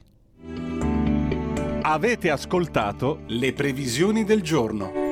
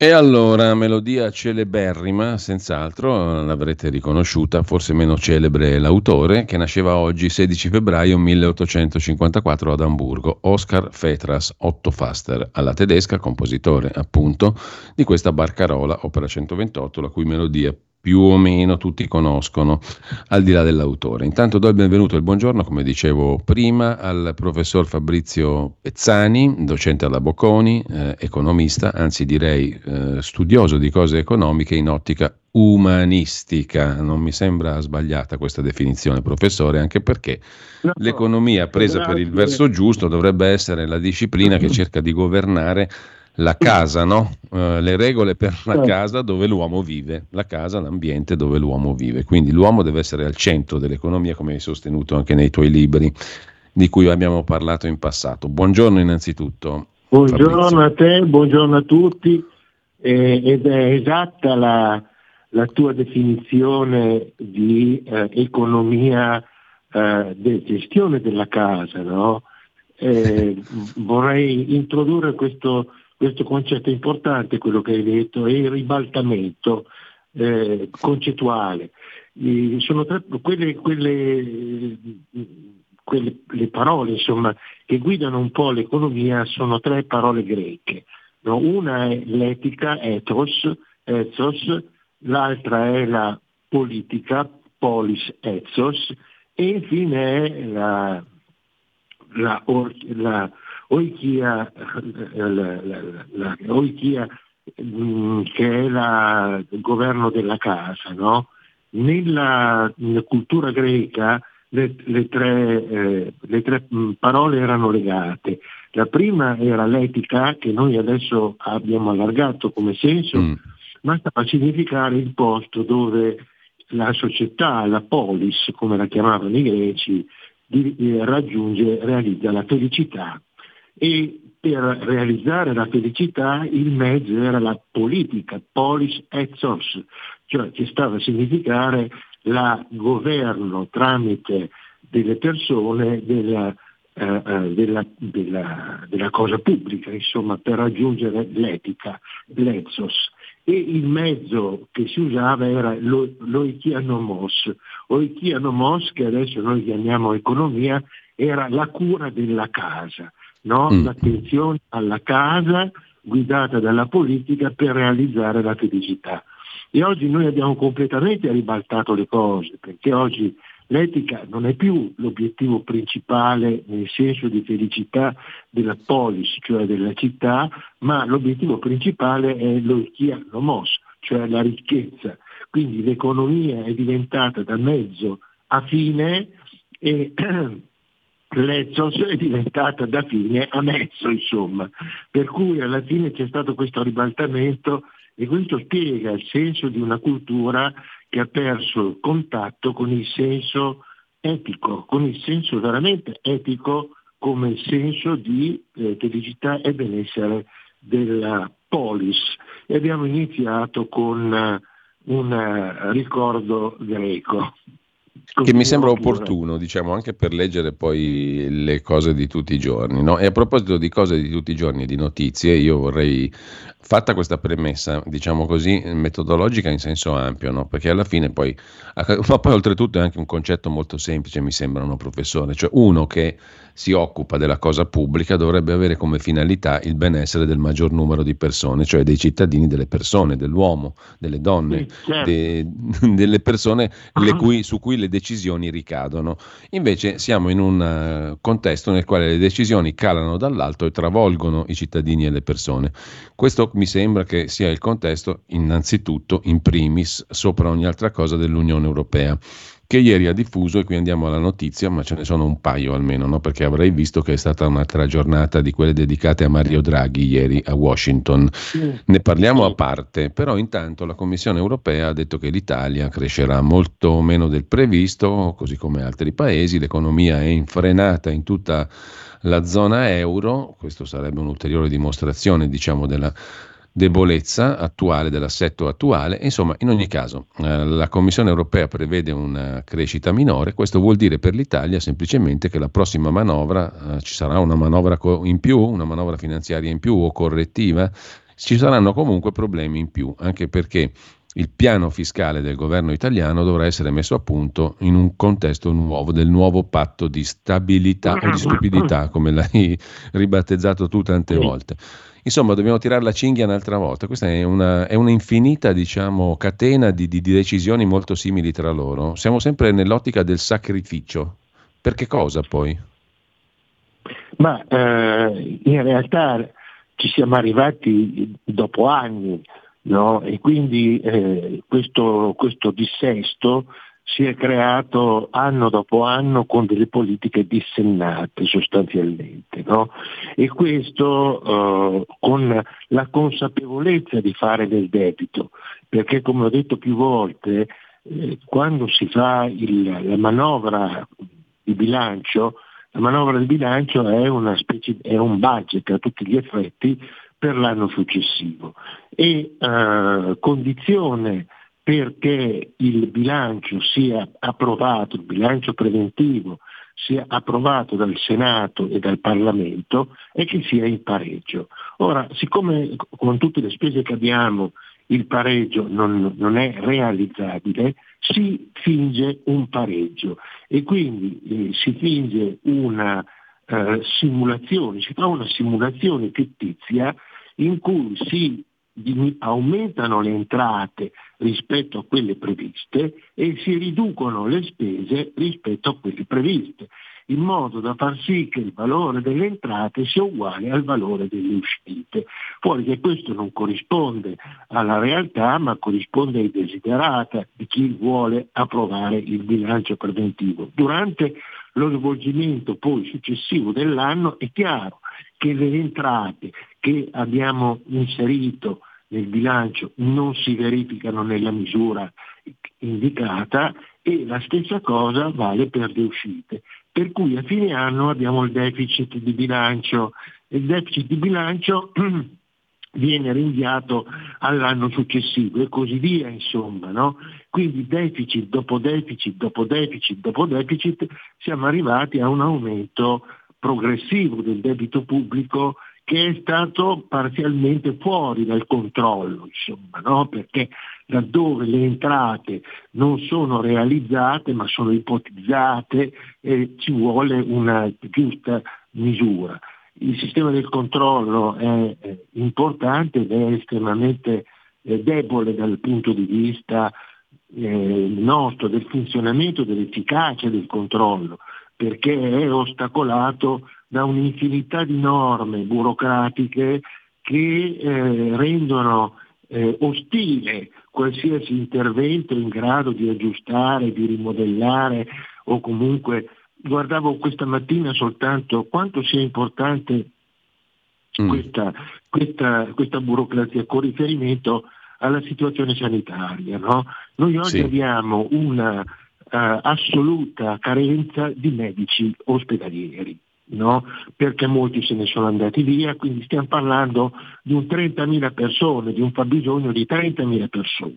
Allora, eh, per far fronte a, 30, a questo fabbisogno insomma, di, di, vari, di varie specialità, si ricorre a delle forme di chiamata diretta senza concorso e quindi eh, con l'affidamento di eh, di, di attività, di prestazioni a persone generalmente cooperative che offrono questo servizio di manodopera. L'importo complessivo che si sostiene per queste 30.000 persone assunte direttamente senza concorso non, sa, non, non, è molto diverso da quello che costerebbe assumere in tempi eh, assumere le stesse persone con le procedure di assunzione normale, fuori che l'iter burocratico che è estremamente lungo va per concorso ed altro, ostacola l'assunzione immediata di persone per cui si stravolge sostanzialmente eh, la, l'organico assumendo persone a chiamata diretta eh, e eh, bypassando in questo modo le procedure burocratiche che richiederebbero dei tempi talmente lunghi che diventerebbero insostenibili dal punto di vista poi dei pronto soccorsi, delle chirurgie d'emergenza, eccetera. Insomma, no? Quindi la burocrazia è, è da noi una, un, un, polipo, un polipo che sembra eh, voler prendere tutto e ci impedisce oggettivamente di fare eh, le cose con maggiore efficacia. Questo è certamente un problema che riguarda il debito pubblico, insomma per quanto riguarda le proiezioni dell'Unione Europea eh, sono proiezioni, punto, non sono delle realtà. Eh, certamente la situazione è difficile a partire dal, da, dalla Germania che si trova in grandi difficoltà con un numero di chiusure di aziende molto elevato, con un numero di licenziamenti molto elevato e quindi la Germania si trova in difficoltà, così la Francia, eh, mm. la, la, la rivolta dei trattori è emblematica di quanto sia in, in, in, in un confronto diretto la, le, le, le, comunicazioni, le direttive europee con lo stato dell'arte, insomma. No? Quindi abbiamo un'Europa pronta a fare e a dire che però avere i piedi per terra, insomma. Questo è il problema che abbiamo detto più volte, questa Europa è un'Europa senza anima. Ecco, a fronte di questo ci sono le parole appunto di Mario Draghi, ieri pronunciate alla NABI Economic Policy Conference dove è stato insignito del Paul Volcker Lifetime Achievement Award, intitolato all'ex governatore della Banca Centrale, la Federal Reserve americana. Insomma, dagli Stati Uniti Draghi parla di Europa, ha fatto un discorso per me molto complesso, complicato da capire in tutti i suoi aspetti, devo dire, professore, poi meno male che ci sei tu che ce lo traduci, ci aiuti a capire i contenuti. Ti dico soltanto alcuni passaggi, no? e poi ti chiedo di interpretarli e di spiegarceli meglio. Allora, Draghi ha detto che di fronte appunto a questa situazione che tu hai appena descritto eh, e alla globalizzazione non gestita che fa sorgere di nuovo i nazionalismi, i sovranismi, l'Europa deve avviare politiche di bilancio diverse, cioè concentrarsi sugli investimenti, naturalmente preservando i valori sociali europei, qualsiasi cosa questo voglia dire, perché non è chiaro. Comunque, Cosa bisogna fare? Bisogna spendere di più. Investimenti pubblici, dice Mario Draghi. I governi dovranno affrontare così le diseguaglianze in materia di ricchezza e di reddito. La, la, questione sostanziale è che per fare investimenti pubblici bisogna anche avere un fisco diverso, un fisco chiaro, credibile, che si concentri appunto sugli investimenti. Questo darebbe alle banche centrali più fiducia nel fatto che la spesa pubblica oggi aumentando la capacità di offerta, porterà a un'inflazione più bassa domani. Insomma, dobbiamo avere politiche fiscali più centralizzate in Europa, eh, fare un passo avanti, finanziare con le politiche fiscali comuni una quota di debito pubblico comune per finanziare investimenti pubblici e ampliare appunto lo spazio fiscale collettivo dell'Europa, sottraendolo in parte ai bilanci nazionali. Insomma, se devo sintetizzare, più Unione Europea dal punto di vista fiscale, dal punto di vista degli investimenti, per superare, diciamo così, i nazionalismi, per fare opera di investimento pubblico. Ma poi chi la ripaga tutta sta roba qua, tra l'altro?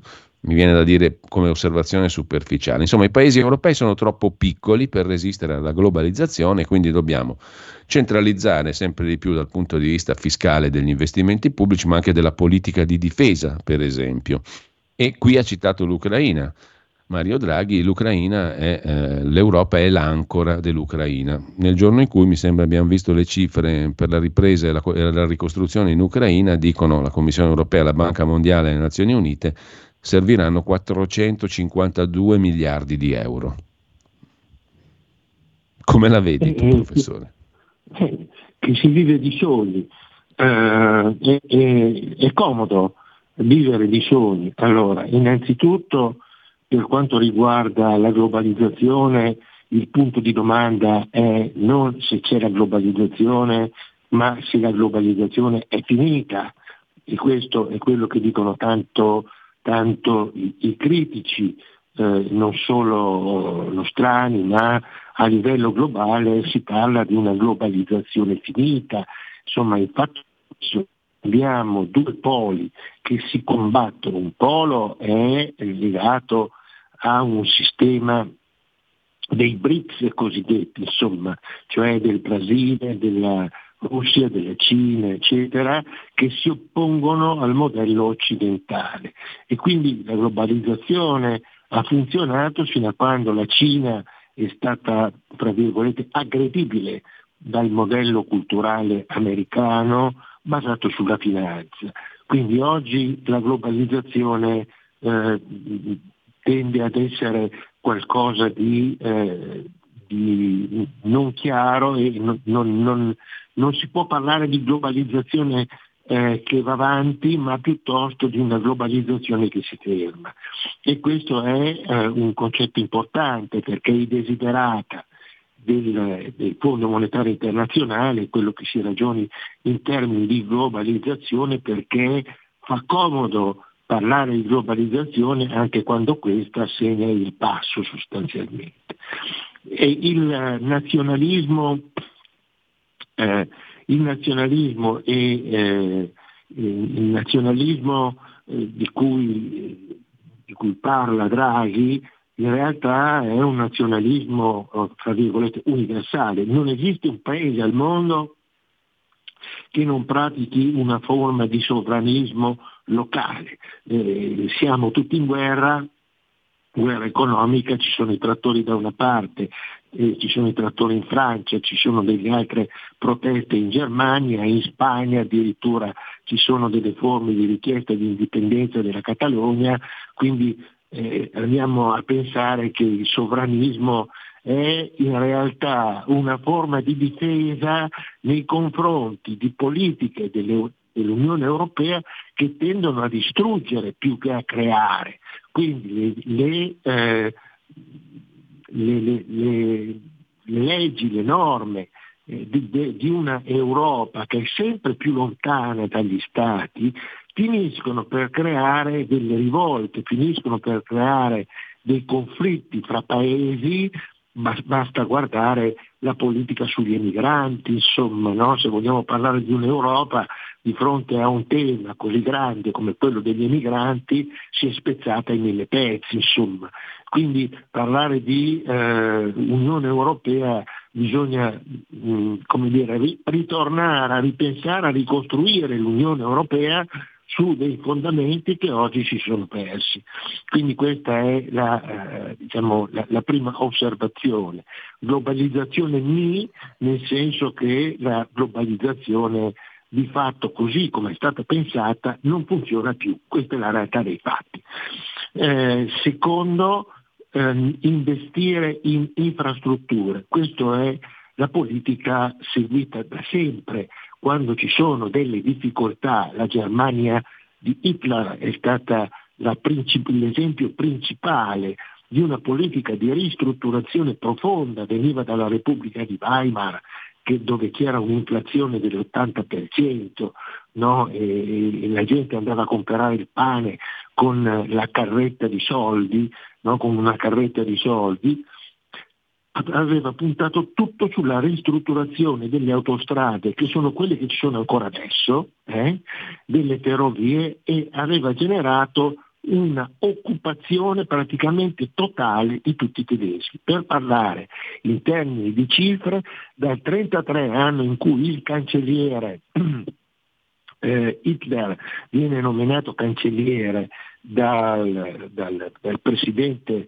tedesco, eh, al 39 anno in cui eh, fa la prima mossa di guerra, insomma in cinque anni ha creato la più grande Germania della storia, insomma. E, ed è vero, eh, no, noi abbiamo peccato molto sotto questo punto di vista, perché la nostra spesa pubblica è aumentata soprattutto per la parte corrente, non per investimenti, ed è aumentata quando quando, quando, al governo c'era, c'era anche Draghi, c'era, c'era Ciampi, c'era, c'era, Prodi, c'era questa gente, insomma, no? Quindi adesso è facile parlare di investire in infrastrutture quando era il momento non è stato fatto, sì. perché questa è la realtà. Quindi noi abbiamo investito in spesa corrente perché la spesa corrente era funzionale a comprare il consenso politico. E quindi investire in strutture, a questo punto il problema è non lo risolvi affatto con una politica fiscale più attenta, lo puoi risolvere in parte. Il vero problema è che tu devi tenere sotto controllo il debito pubblico, perché se il debito pubblico è aumentato così, e noi abbiamo detto per una percentuale legata alla finanza, 25, 35-40%, il resto è stato determinato da una politica espansiva del debito pubblico posto fuori controllo dai singoli ecco, governi. Mi pare, professore, visto che abbiamo ancora 3-4 minuti, non di più perché poi abbiamo una rubrica parlamentare, però mi pare che eh, queste ricette alla Draghi non facciano altro che dilatarlo ancora questo debito pubblico, o sbaglio? Certo, certo, lo, lo, fanno, lo fai dilatare perché tu pretendi di investire, un debito, allora, parliamo di numeri, hai un debito di 2.800 miliardi, sotto la mannaia dello spread e dei tassi di interesse che se li fai alzare o che se si alzano sei già fuori in un attimo. Devi rientrare di un 20-30 miliardi che possono essere bruciati in tre giorni da manovre finanziarie. Ora, metter mano alla, a, al fisco eh, è legato a un problema di controllo, quindi in realtà è una suggestione più che una ricetta. La ricetta è dobbiamo investire di più sulle infrastrutture. Però nel momento in cui noi dobbiamo investire nelle infrastrutture dobbiamo essere consapevoli che abbiamo dei disposti amministrativi che rendono la, gli appalti che rendono l'assegnazione delle costruzioni, eh, i, i, vari, i, vari, i, vari, documenti che sono stati prodotti, eh, basta guardare gli effetti distorsivi che hanno sulle Olimpiadi di Cortina Milano, che sono in arretrato pazzesco con i lavori. Quindi noi abbiamo dei codici di assegnazione degli appalti, dei codici di assegnazione delle spese pubbliche, degli investimenti pubblici che sono delle, degli inferni burocratici, ci sono delle leggi con uh, de- delle leggi che hanno 160 parole senza neanche una virgola, insomma, no? Quindi è facile dire costruiamo, ma se non allineiamo una burocrazia che frena e mette il freno alle spese, non ce ne veniamo fuori. E quindi in realtà è facile dare dei consigli quando questi difficilmente possono essere messi in opera nei tempi brevi. Noi dobbiamo ragionare in tempi lunghi, è vero, ma prima di tutto non dobbiamo far crescere il debito pubblico, questa è la cosa importante e quindi dobbiamo porre in essere tutta una serie di attenzione alle norme burocratiche di assunzione del personale, di affidamento di appalti, di affidamento di costruzioni, vengono affidate delle costruzioni che poi non sono utilizzate, ma chi doveva controllare dov'era, insomma, no? Quindi è il sistema di per sé che ha perso un contatto con la realtà e con il senso di responsabilità verso il sistema stesso. Questo è il problema, quindi per quanto interessanti e per quanto oh, lucide possano essere queste osservazioni, a me personalmente sembrano un, un pochettino da sognatori piuttosto che allora, da, eh, professore, noi dobbiamo salutarci per il momento qui, avremo modo di riprendere naturalmente questi argomenti. Io per il momento ringrazio, saluto Fabrizio Pezzani, ti auguro professore buona giornata, buona fine di settimana, Anche grazie ancora. E, e andiamo avanti.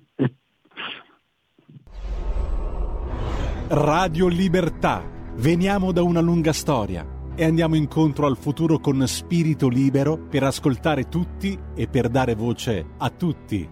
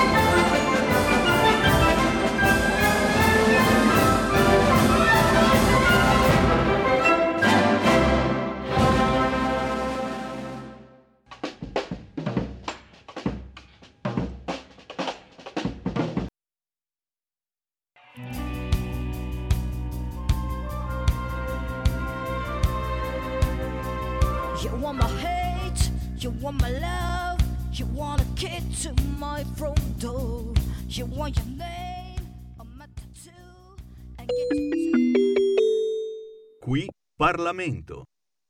Un alieno si è impossessato di Radio Libertà per pochi secondi, per fortuna lo abbiamo sconfitto. Uh, comunque, prima dell'alieno, 16 febbraio 1866, nasceva a Vienna, in Austria, Johann Strauss, terzo compositore, direttore d'orchestra, di cui abbiamo ascoltato un valzer Schlau Schlau. Opera 6. Questo per il calendario musicale e i suoi innumerevoli appassionati. Comunque, siamo in collaborazione con il gruppo della Lega alla Camera al nostro qui Parlamento, dovrebbe essere in collegamento con noi Andrea Barabotti, deputato di Massa, intesa come città della Toscana, ehm, deputato alla Camera appunto eh, e componente della Commissione Bilancio e della Commissione Attività Produttive. Buongiorno ad Andrea Barabotti e grazie per essere qui. Buongiorno, buongiorno direttore e a tutti gli ascoltatori, grazie dell'ospitalità. Allora, questa mattina parliamo di mille proroghe, il decreto mille proroghe un appuntamento annuale eh, e mm, come dice il nome nel mille proroghe ci sono appunto mille cose differenti, tra le quali quest'anno anche la questione dell'esenzione IRPEF per gli agricoltori, ma le lascio subito la parola perché sarà lei tra queste mille cose a cercare di spiegarci quali sono quelle più importanti per noi cittadini. Diciamo direttore che noi abbiamo, eh, rispetto ai mille proroghe che abbiamo visto in passato, che contenevano tutto il controllo di tutto, eh, questa volta il centrodestra ha voluto focalizzarsi su quei temi che sono davvero fondamentali e davvero coerenti con la nostra cornice politica. Quindi passia- partiamo ad esempio dal tema della sanità. Noi tutti abbiamo vissuto sulla pelle, il nostro sistema sanitario più di tutti ha vissuto sulla pelle il Covid eh, con la carenza di medici, di infermieri, di, ospedali, di operatori sanitari che questo si è trascinato eh, dietro e che ha messo in evidenza. Quindi con questo mille proroga, ad esempio, parlando di sanità, noi andiamo a prorogare la possibilità per i medici fino a 72 anni di rimanere in servizio, piuttosto che diciamo così, andiamo a eh, prorogare la possibilità per i neolaureati in medicina e chirurgia di assumere incarichi provvisori in sostituzione dei medici di medicina generale. Eh, poi eh, questo per ovviamente colmare eh, la, la, l'assenza di medici. Sempre per quanto riguarda la sanità, eh, la Lega è intervenuta con due emendamenti molto importanti. Il primo di Simona Bordonali per eh, deputata bresciana, deputata del, della Lombardia, per rifinanziare, aggiungere 400 mila euro di dotazione a un fondo che serve per sostenere i bambini affetti da, eh, da neoplasie e le loro famiglie. Eh, e quindi piccoli pazienti oncologici eh, saranno maggiormente supportati grazie a questo emendamento. Eh, con un emendamento di Arianna Lazzarini, eh, deputata e collega veneta, andiamo a rifinanziare con 10 milioni di euro il fondo per il contrasto ai disturbi della nutrizione, quindi andiamo a rafforzare le politiche per questo genere di patologie. Dalla sanità passiamo al tema delle forze dell'ordine, della sicurezza, sì. il nostro cavallo di battaglia. Ehm, che cosa facciamo?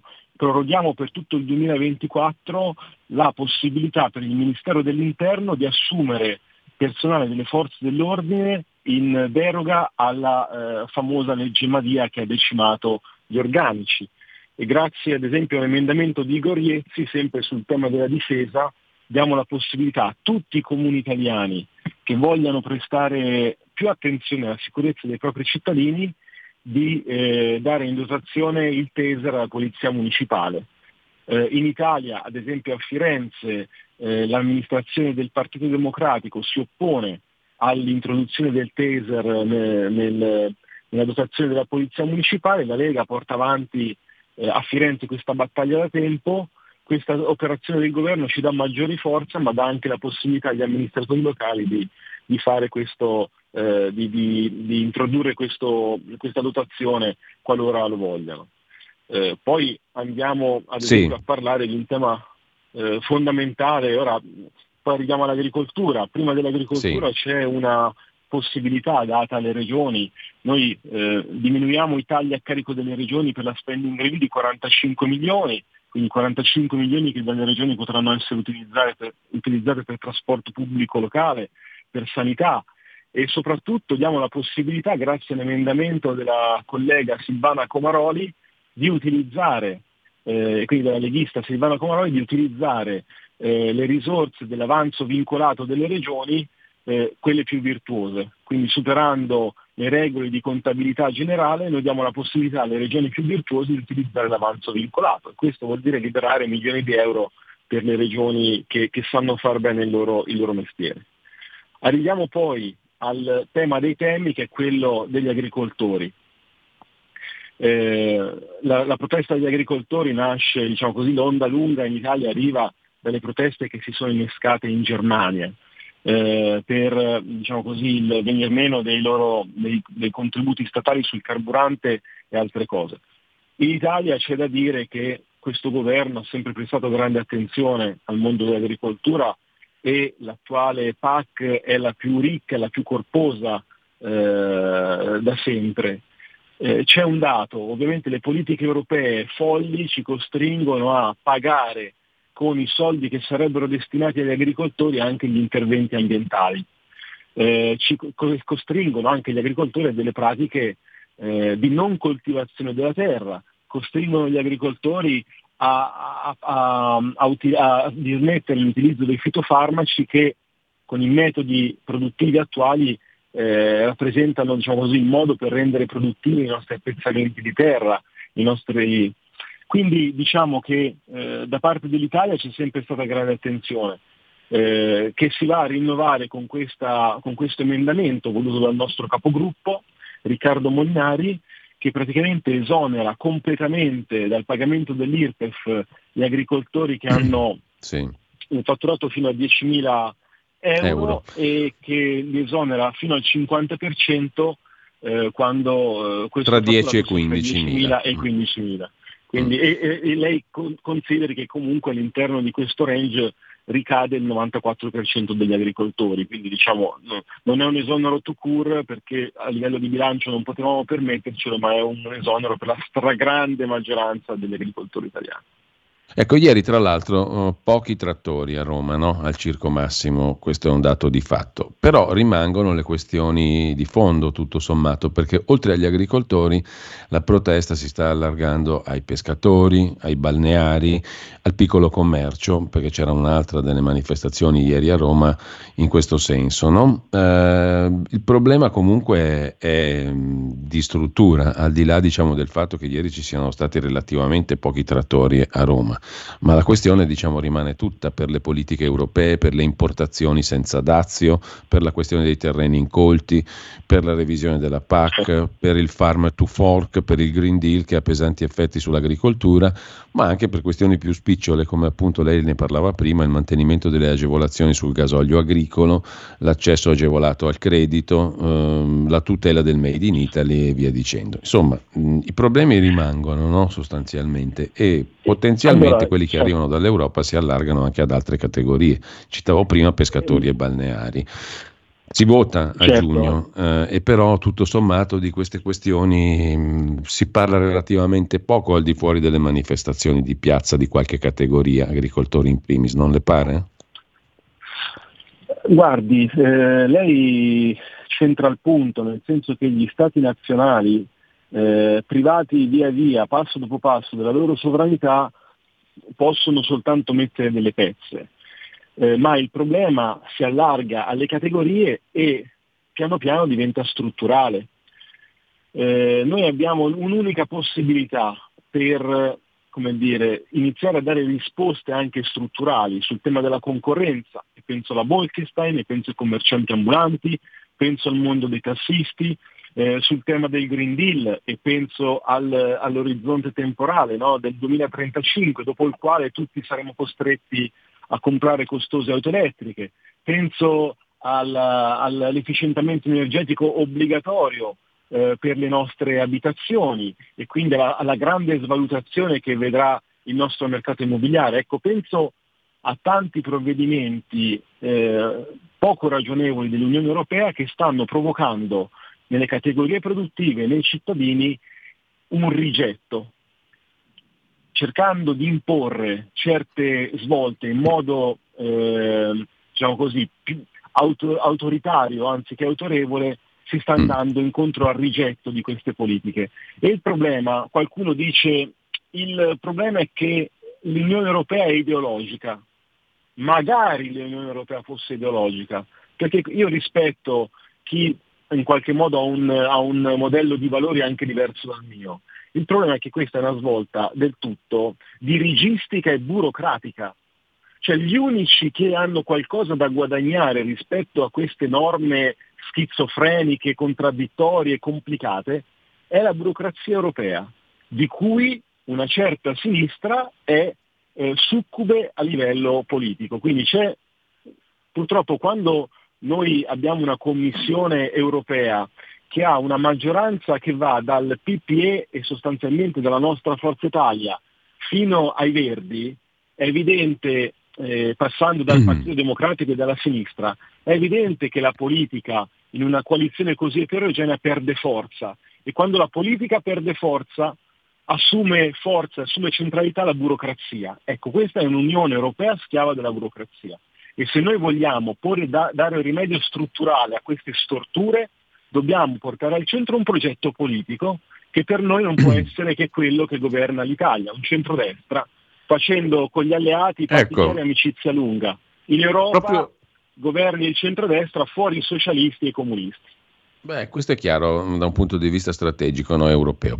Chiudo con un'ultima considerazione a proposito di centrodestra, una domanda che esula dal provvedimento di cui abbiamo parlato, di cui ci ha parlato stamani, mm, che ha un profilo più generale. Eh, le chiedo proprio sinteticamente, prima di salutarci, qual è lo stato di salute della maggioranza, giusto appunto che lei adesso ehm, dipingeva come eh, coesa, essenziale anche in chiave europea. Abbiamo visto che sulla questione del terzo mandato ci sono divisioni molto enfatizzate anche da moltissimi media, come abbiamo visto in rassegna stampa stamattina, ma le chiedo qual è appunto la situazione dal suo punto di vista e dentro il palazzo che aria tira visto che Fratelli d'Italia sembra rivendicare il Veneto e addirittura bestemmia in chiesa la bergamasca. Ho visto in molti comuni Fratelli d'Italia dicono i sindaci devono essere i nostri candidati. Che succede?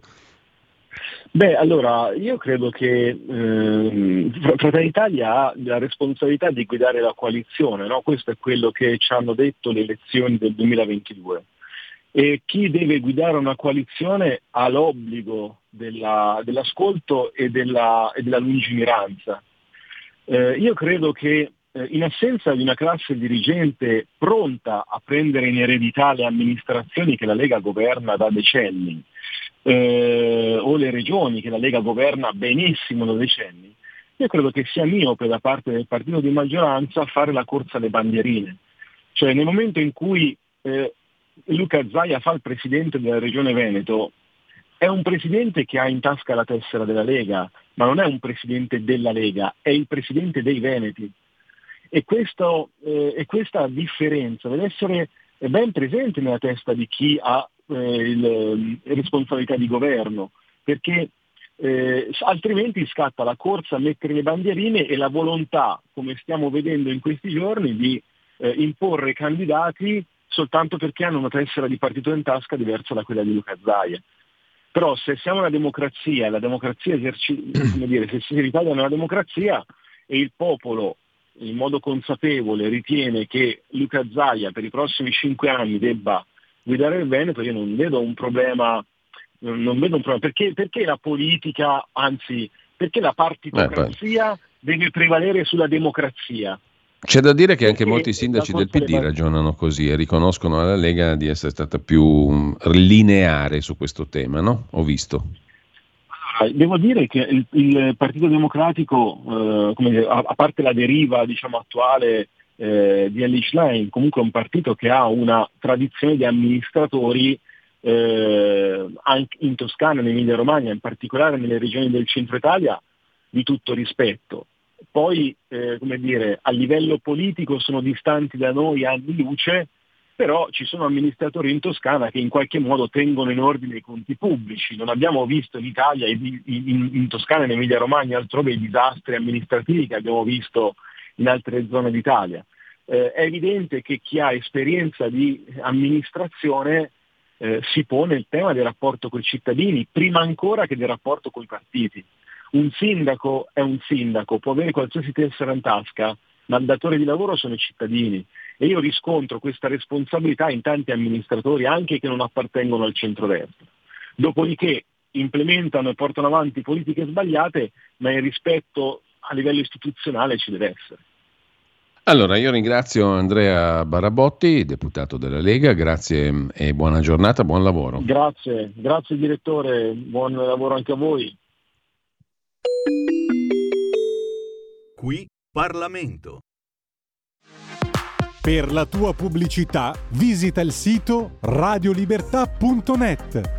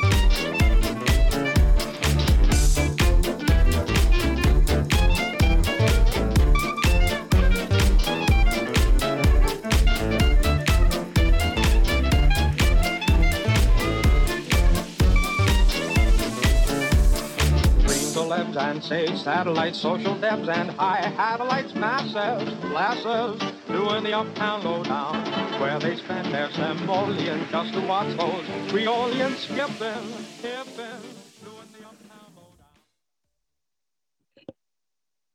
E allora che simpatica scoperta ci fa fare oggi il calendario musicale, una simpaticissima scoperta, la scoperta di Giuseppe Gio Venuti, 16 febbraio 1903. Nasceva a Filadelfia, Pennsylvania, naturalmente di origini chiarissimamente italiane, musicista jazz, violinista, pioniere, considerato il padre del violino jazz, l'abbiamo sentito in un pezzo intitolato Doing the Uptown Lowdown. Abbiamo eh, giusto il tempo adesso di volare su alcune altre pagine di quotidiano. Prima pagina di Italia oggi, notizia poco piacevole per i contribuenti, una valanga di avvisi fiscali, scrive il quotidiano diretto da Pierluigi Magnaschi.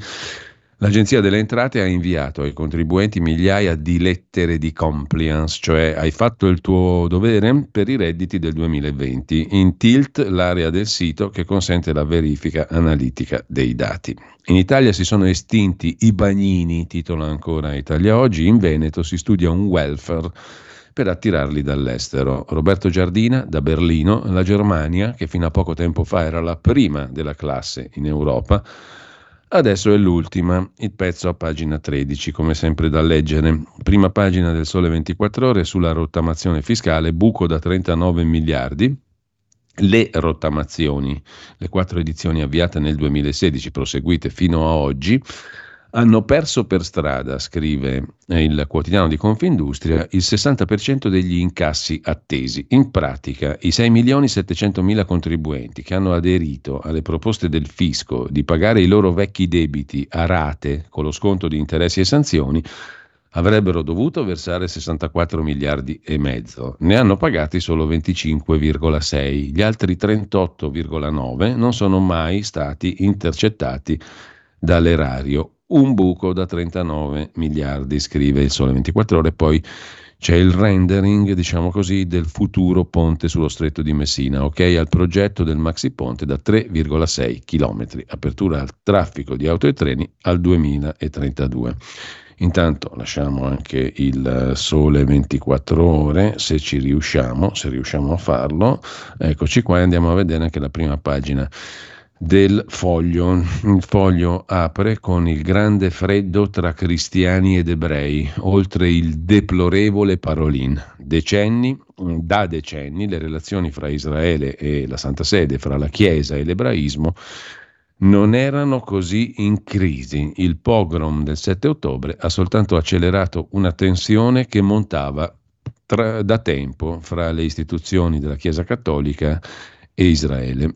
La marcia su Salvini è il titolo di un altro articolo in prima pagina sul foglio. Dal terzo mandato alla Sardegna, Giorgia Meloni non molla, marcia su Salvini e lui si domanda perché questa violenza, secondo quel che racconta un po' da favoletta il foglio in prima pagina. C'è poi una lunga Andreas version di Andrea Marcenaro dedicata a Hamas Hamas gestito da bestie, ma bestie non prive di talento. Si è mosso benissimo Hamas, ha scelto tempi e luoghi dell'offensiva, tempi e modi di reazione del nemico, tempi di massima debolezza interna di Netanyahu con difficili scenari moltiplicati. Esiste l'Ucraina, Hamas ha colto i tempi giusti per le lontane ma non troppo elezioni americane. Protagonista l'amicissimo ma nemicissimo, il ruffiano ma indifferente Donald Trump. Senza imbarazzo Hamas ha scelto Teheran, il nemico sciita del se stesso sunnita, e sta con gli sciiti insieme a Russia e Cina, mentre queste ultime sono impegnate allo spasimo nel gigantismo ulteriore del proprio ruolo per la riduzione a nulla dei paesi liberi. L'attacco a Israele, scrive ancora Marcenaro, è stato deciso quando l'Europa e l'Occidente restano certamente ostili a Hamas, ma molto più nei loro gangli istituzionali che nel giudizio spaventato e spaventoso delle opinioni pubbliche. Hamas ha saputo cogliere, con astuzia levantina, il momento dell'antisemitismo progressista più alto dal dopoguerra. Dirige perfino, Hamas, la questione degli ostaggi, dirige l'ONU più di prima, UNRWA o non URNVA, e più di prima ogni amnesty e qualsiasi medici senza frontiere sta perfino orientando, quasi senza aprire bocca, il capo dei cattolici. È abile Hamas, se sa ancora dirigere un popolo i cui figli non possono non passare sotto gli F-35 israeliani, ma vengono esposti in prima linea da madri e padri, pur di evitare i colpi destinati ai combattenti. Figli esausti, scrive ancora Marcenaro, eppure numerosi al punto da poter coprire gli ospedali e le scuole, sotto cui la direzione di Hamas si conserva protetta fino a fuggire poi per la propaganda e per se stessa, coi corpicini sotto braccio da mostrare su Al Jazeera, e preparando per quelli, davvero poverini, la figura di nuovissimi, gloriosi nanomartiri, con pensione reversibile già in arrivo da qualche Doha, Qatar. Solo in due modi si può uscire, conclude Marcenaro, da una sconcezza dove le madri palestinesi ancora aiutano i padri a divorare i figli. Una, sganciare bombe che orrendamente fracassino, come in ogni guerra, pagando poi noi, con civili e ostaggi tecnicamente uccisi dalla nostra mano, il prezzo di un grande dolore, di una grande, ma soltanto apparente, disumanità. L'altra, colmando di piscio tutti i 600 chilometri di buchi, di fogne, di tunnel dove le bestie della setta di Gaza, i topi, si troverebbero altrimenti e per sempre a proprio agio. Così non c'è niente da ridere in questa Andreas version di oggi, in maniera molto dura, Andrea Marcenaro. Facciamo in tempo a dare un'occhiata al quotidiano Il Dubbio, Separare le carriere, titola il quotidiano degli avvocati, la carta di Salvini nel poker con Giorgia Meloni. Lega pronta a invocare il divorzio tra giudici e pubblici ministeri se Fratelli d'Italia non cede subito sul terzo mandato per i governatori. Chissà se è così, in ogni caso um, vi segnalo poi, proprio velocissimamente, una bella chiacchierata, umanamente anche bella, di Vittorio Emanuele Parsi, politologo e molto noto in tv, sta anche con una conduttrice nota in tv, ovvero Tiziana Panella, da due anni la sua compagna. Ho vagato nell'Ade, stava per, per morire, il professor Parsi è stato in coma, sono vivo grazie al volto di Tiziana il risveglio dal coma, l'operazione, le visioni, l'amore per Tiziana Panella. Ora penso alla vita, dice il professor Parsi. In coma ho parlato con i miei genitori che non ci sono più, ho detto loro datemi una mano voi, non è il momento di raggiungervi. Ricordo di aver visto una specie di Ade, il professor Parsi, un fiume nero. Ricordo di aver visto le radici degli alberi da sotto, come se fossi in un crepaccio e voci lontane, ma la morte non mi faceva paura. Così il Corriere riassume questa interessante chiacchierata dove il professor Parsi racconta del suo coma e delle visioni che ha avuto mentre era in coma, dal quale si è ripreso. Un'altra intervista molto bella, la compare su Libero, pagina 24, è l'intervista di Serenella Bettin a Giuseppe Bassi, che ha compiuto 105 anni il 3 febbraio scorso a Villanova di Campo San Piero, nel Padovano. I miei quattro anni d'inferno eh, racconta Bassi che è un sopravvissuto ai campi di prigionia sovietici nei gulag. Un anello mi salvò dalla fucilazione. Poco cibo, turni di lavoro massacranti, io scavavo le fosse comuni, il soldato che doveva uccidermi notò l'anello, il gioiello al dito, mi ordinò di darglielo e dimenticò il caput. Pagina 24 e 25 di Libero, la chiacchierata con quest'uomo straordinario che ha compiuto eh, poco fa appunto 105 anni. Mentre vi segnalo anche l'articolo di Marco Lillo su Borsellino, ma l'abbiamo visto, bisogna buttare fango sulla vicenda della trattativa, o meglio, del dossier mafia appalti, non è vero, secondo il Fatto Quotidiano, e soprattutto bisogna sputtanare Mario Mori, Ross, eccetera, che, face, che fecero quell'inchiesta. Da Catanzaro invece coca, hashish e cellulari per i boss dell'andrangheta in carcere, arrestata l'ex direttrice del penitenziario di Siano, Catanzaro. Sono ben 76, un esercito incredibile, gli indagati. L'inchiesta sul carcere di Catanzaro ricostruisce i favori ai mafiosi, le accuse, concorso in associazione a delinquere, falso e corruzione. Mentre a proposito di magistrati, sul venerdì di Repubblica c'è una chiacchierata di Piero Colapprico con Edmondo Bruti Liberati che processa il pubblico ministero, quello che ha fatto lui per una vita. L'ex procuratore di Milano ha scritto un libro, Pubblico Ministero, un protagonista controverso della giustizia, sul ruolo e i difetti dei pubblici ministeri, personalismi compresi. Oggi il protagonismo di un Di Pietro ci fa quasi sorridere, dice Bruti Liberati nel suo, uh, nella sua conversazione con il venerdì di Repubblica, che poi dedica un corposissimo articolo agli anni di piombo senza falsi misteri. Parla lo storico Vladimiro Satta, che ha scritto un libro, I nemici della Repubblica, storia degli anni di piombo uh, un libro salutato da più parti come un'ampia, attesa boccata d'ossigeno su una questione, una serie di questioni piene di misteri. Lo storico Satta ripercorre i violenti anni 70 cercando di smontare dietrologie e verità alternative. Le zone d'ombra, qualcuna ne resta, a cominciare da Via Fani. Questo sul venerdì di Repubblica. Mm, ci salutiamo qui direi mm, e mm, tra poco, tra poco come sempre liberamente del direttore Giovanni Sallusti, ma c'è una novità per cui non perdete successivamente quella che sarà la rubrica del venerdì eh, una conversazione, un'intervista mh, mm, di più ampio respiro sui temi principali di attualità. Non vi anticipo chi è l'ospite di oggi, parlando liberamente, sempre condotta da Giovanni Sallusti alle 9.35 più o meno. Con voi un debutto, non perdetelo. Buona mattina a tutti. Avete ascoltato la rassegna stampa.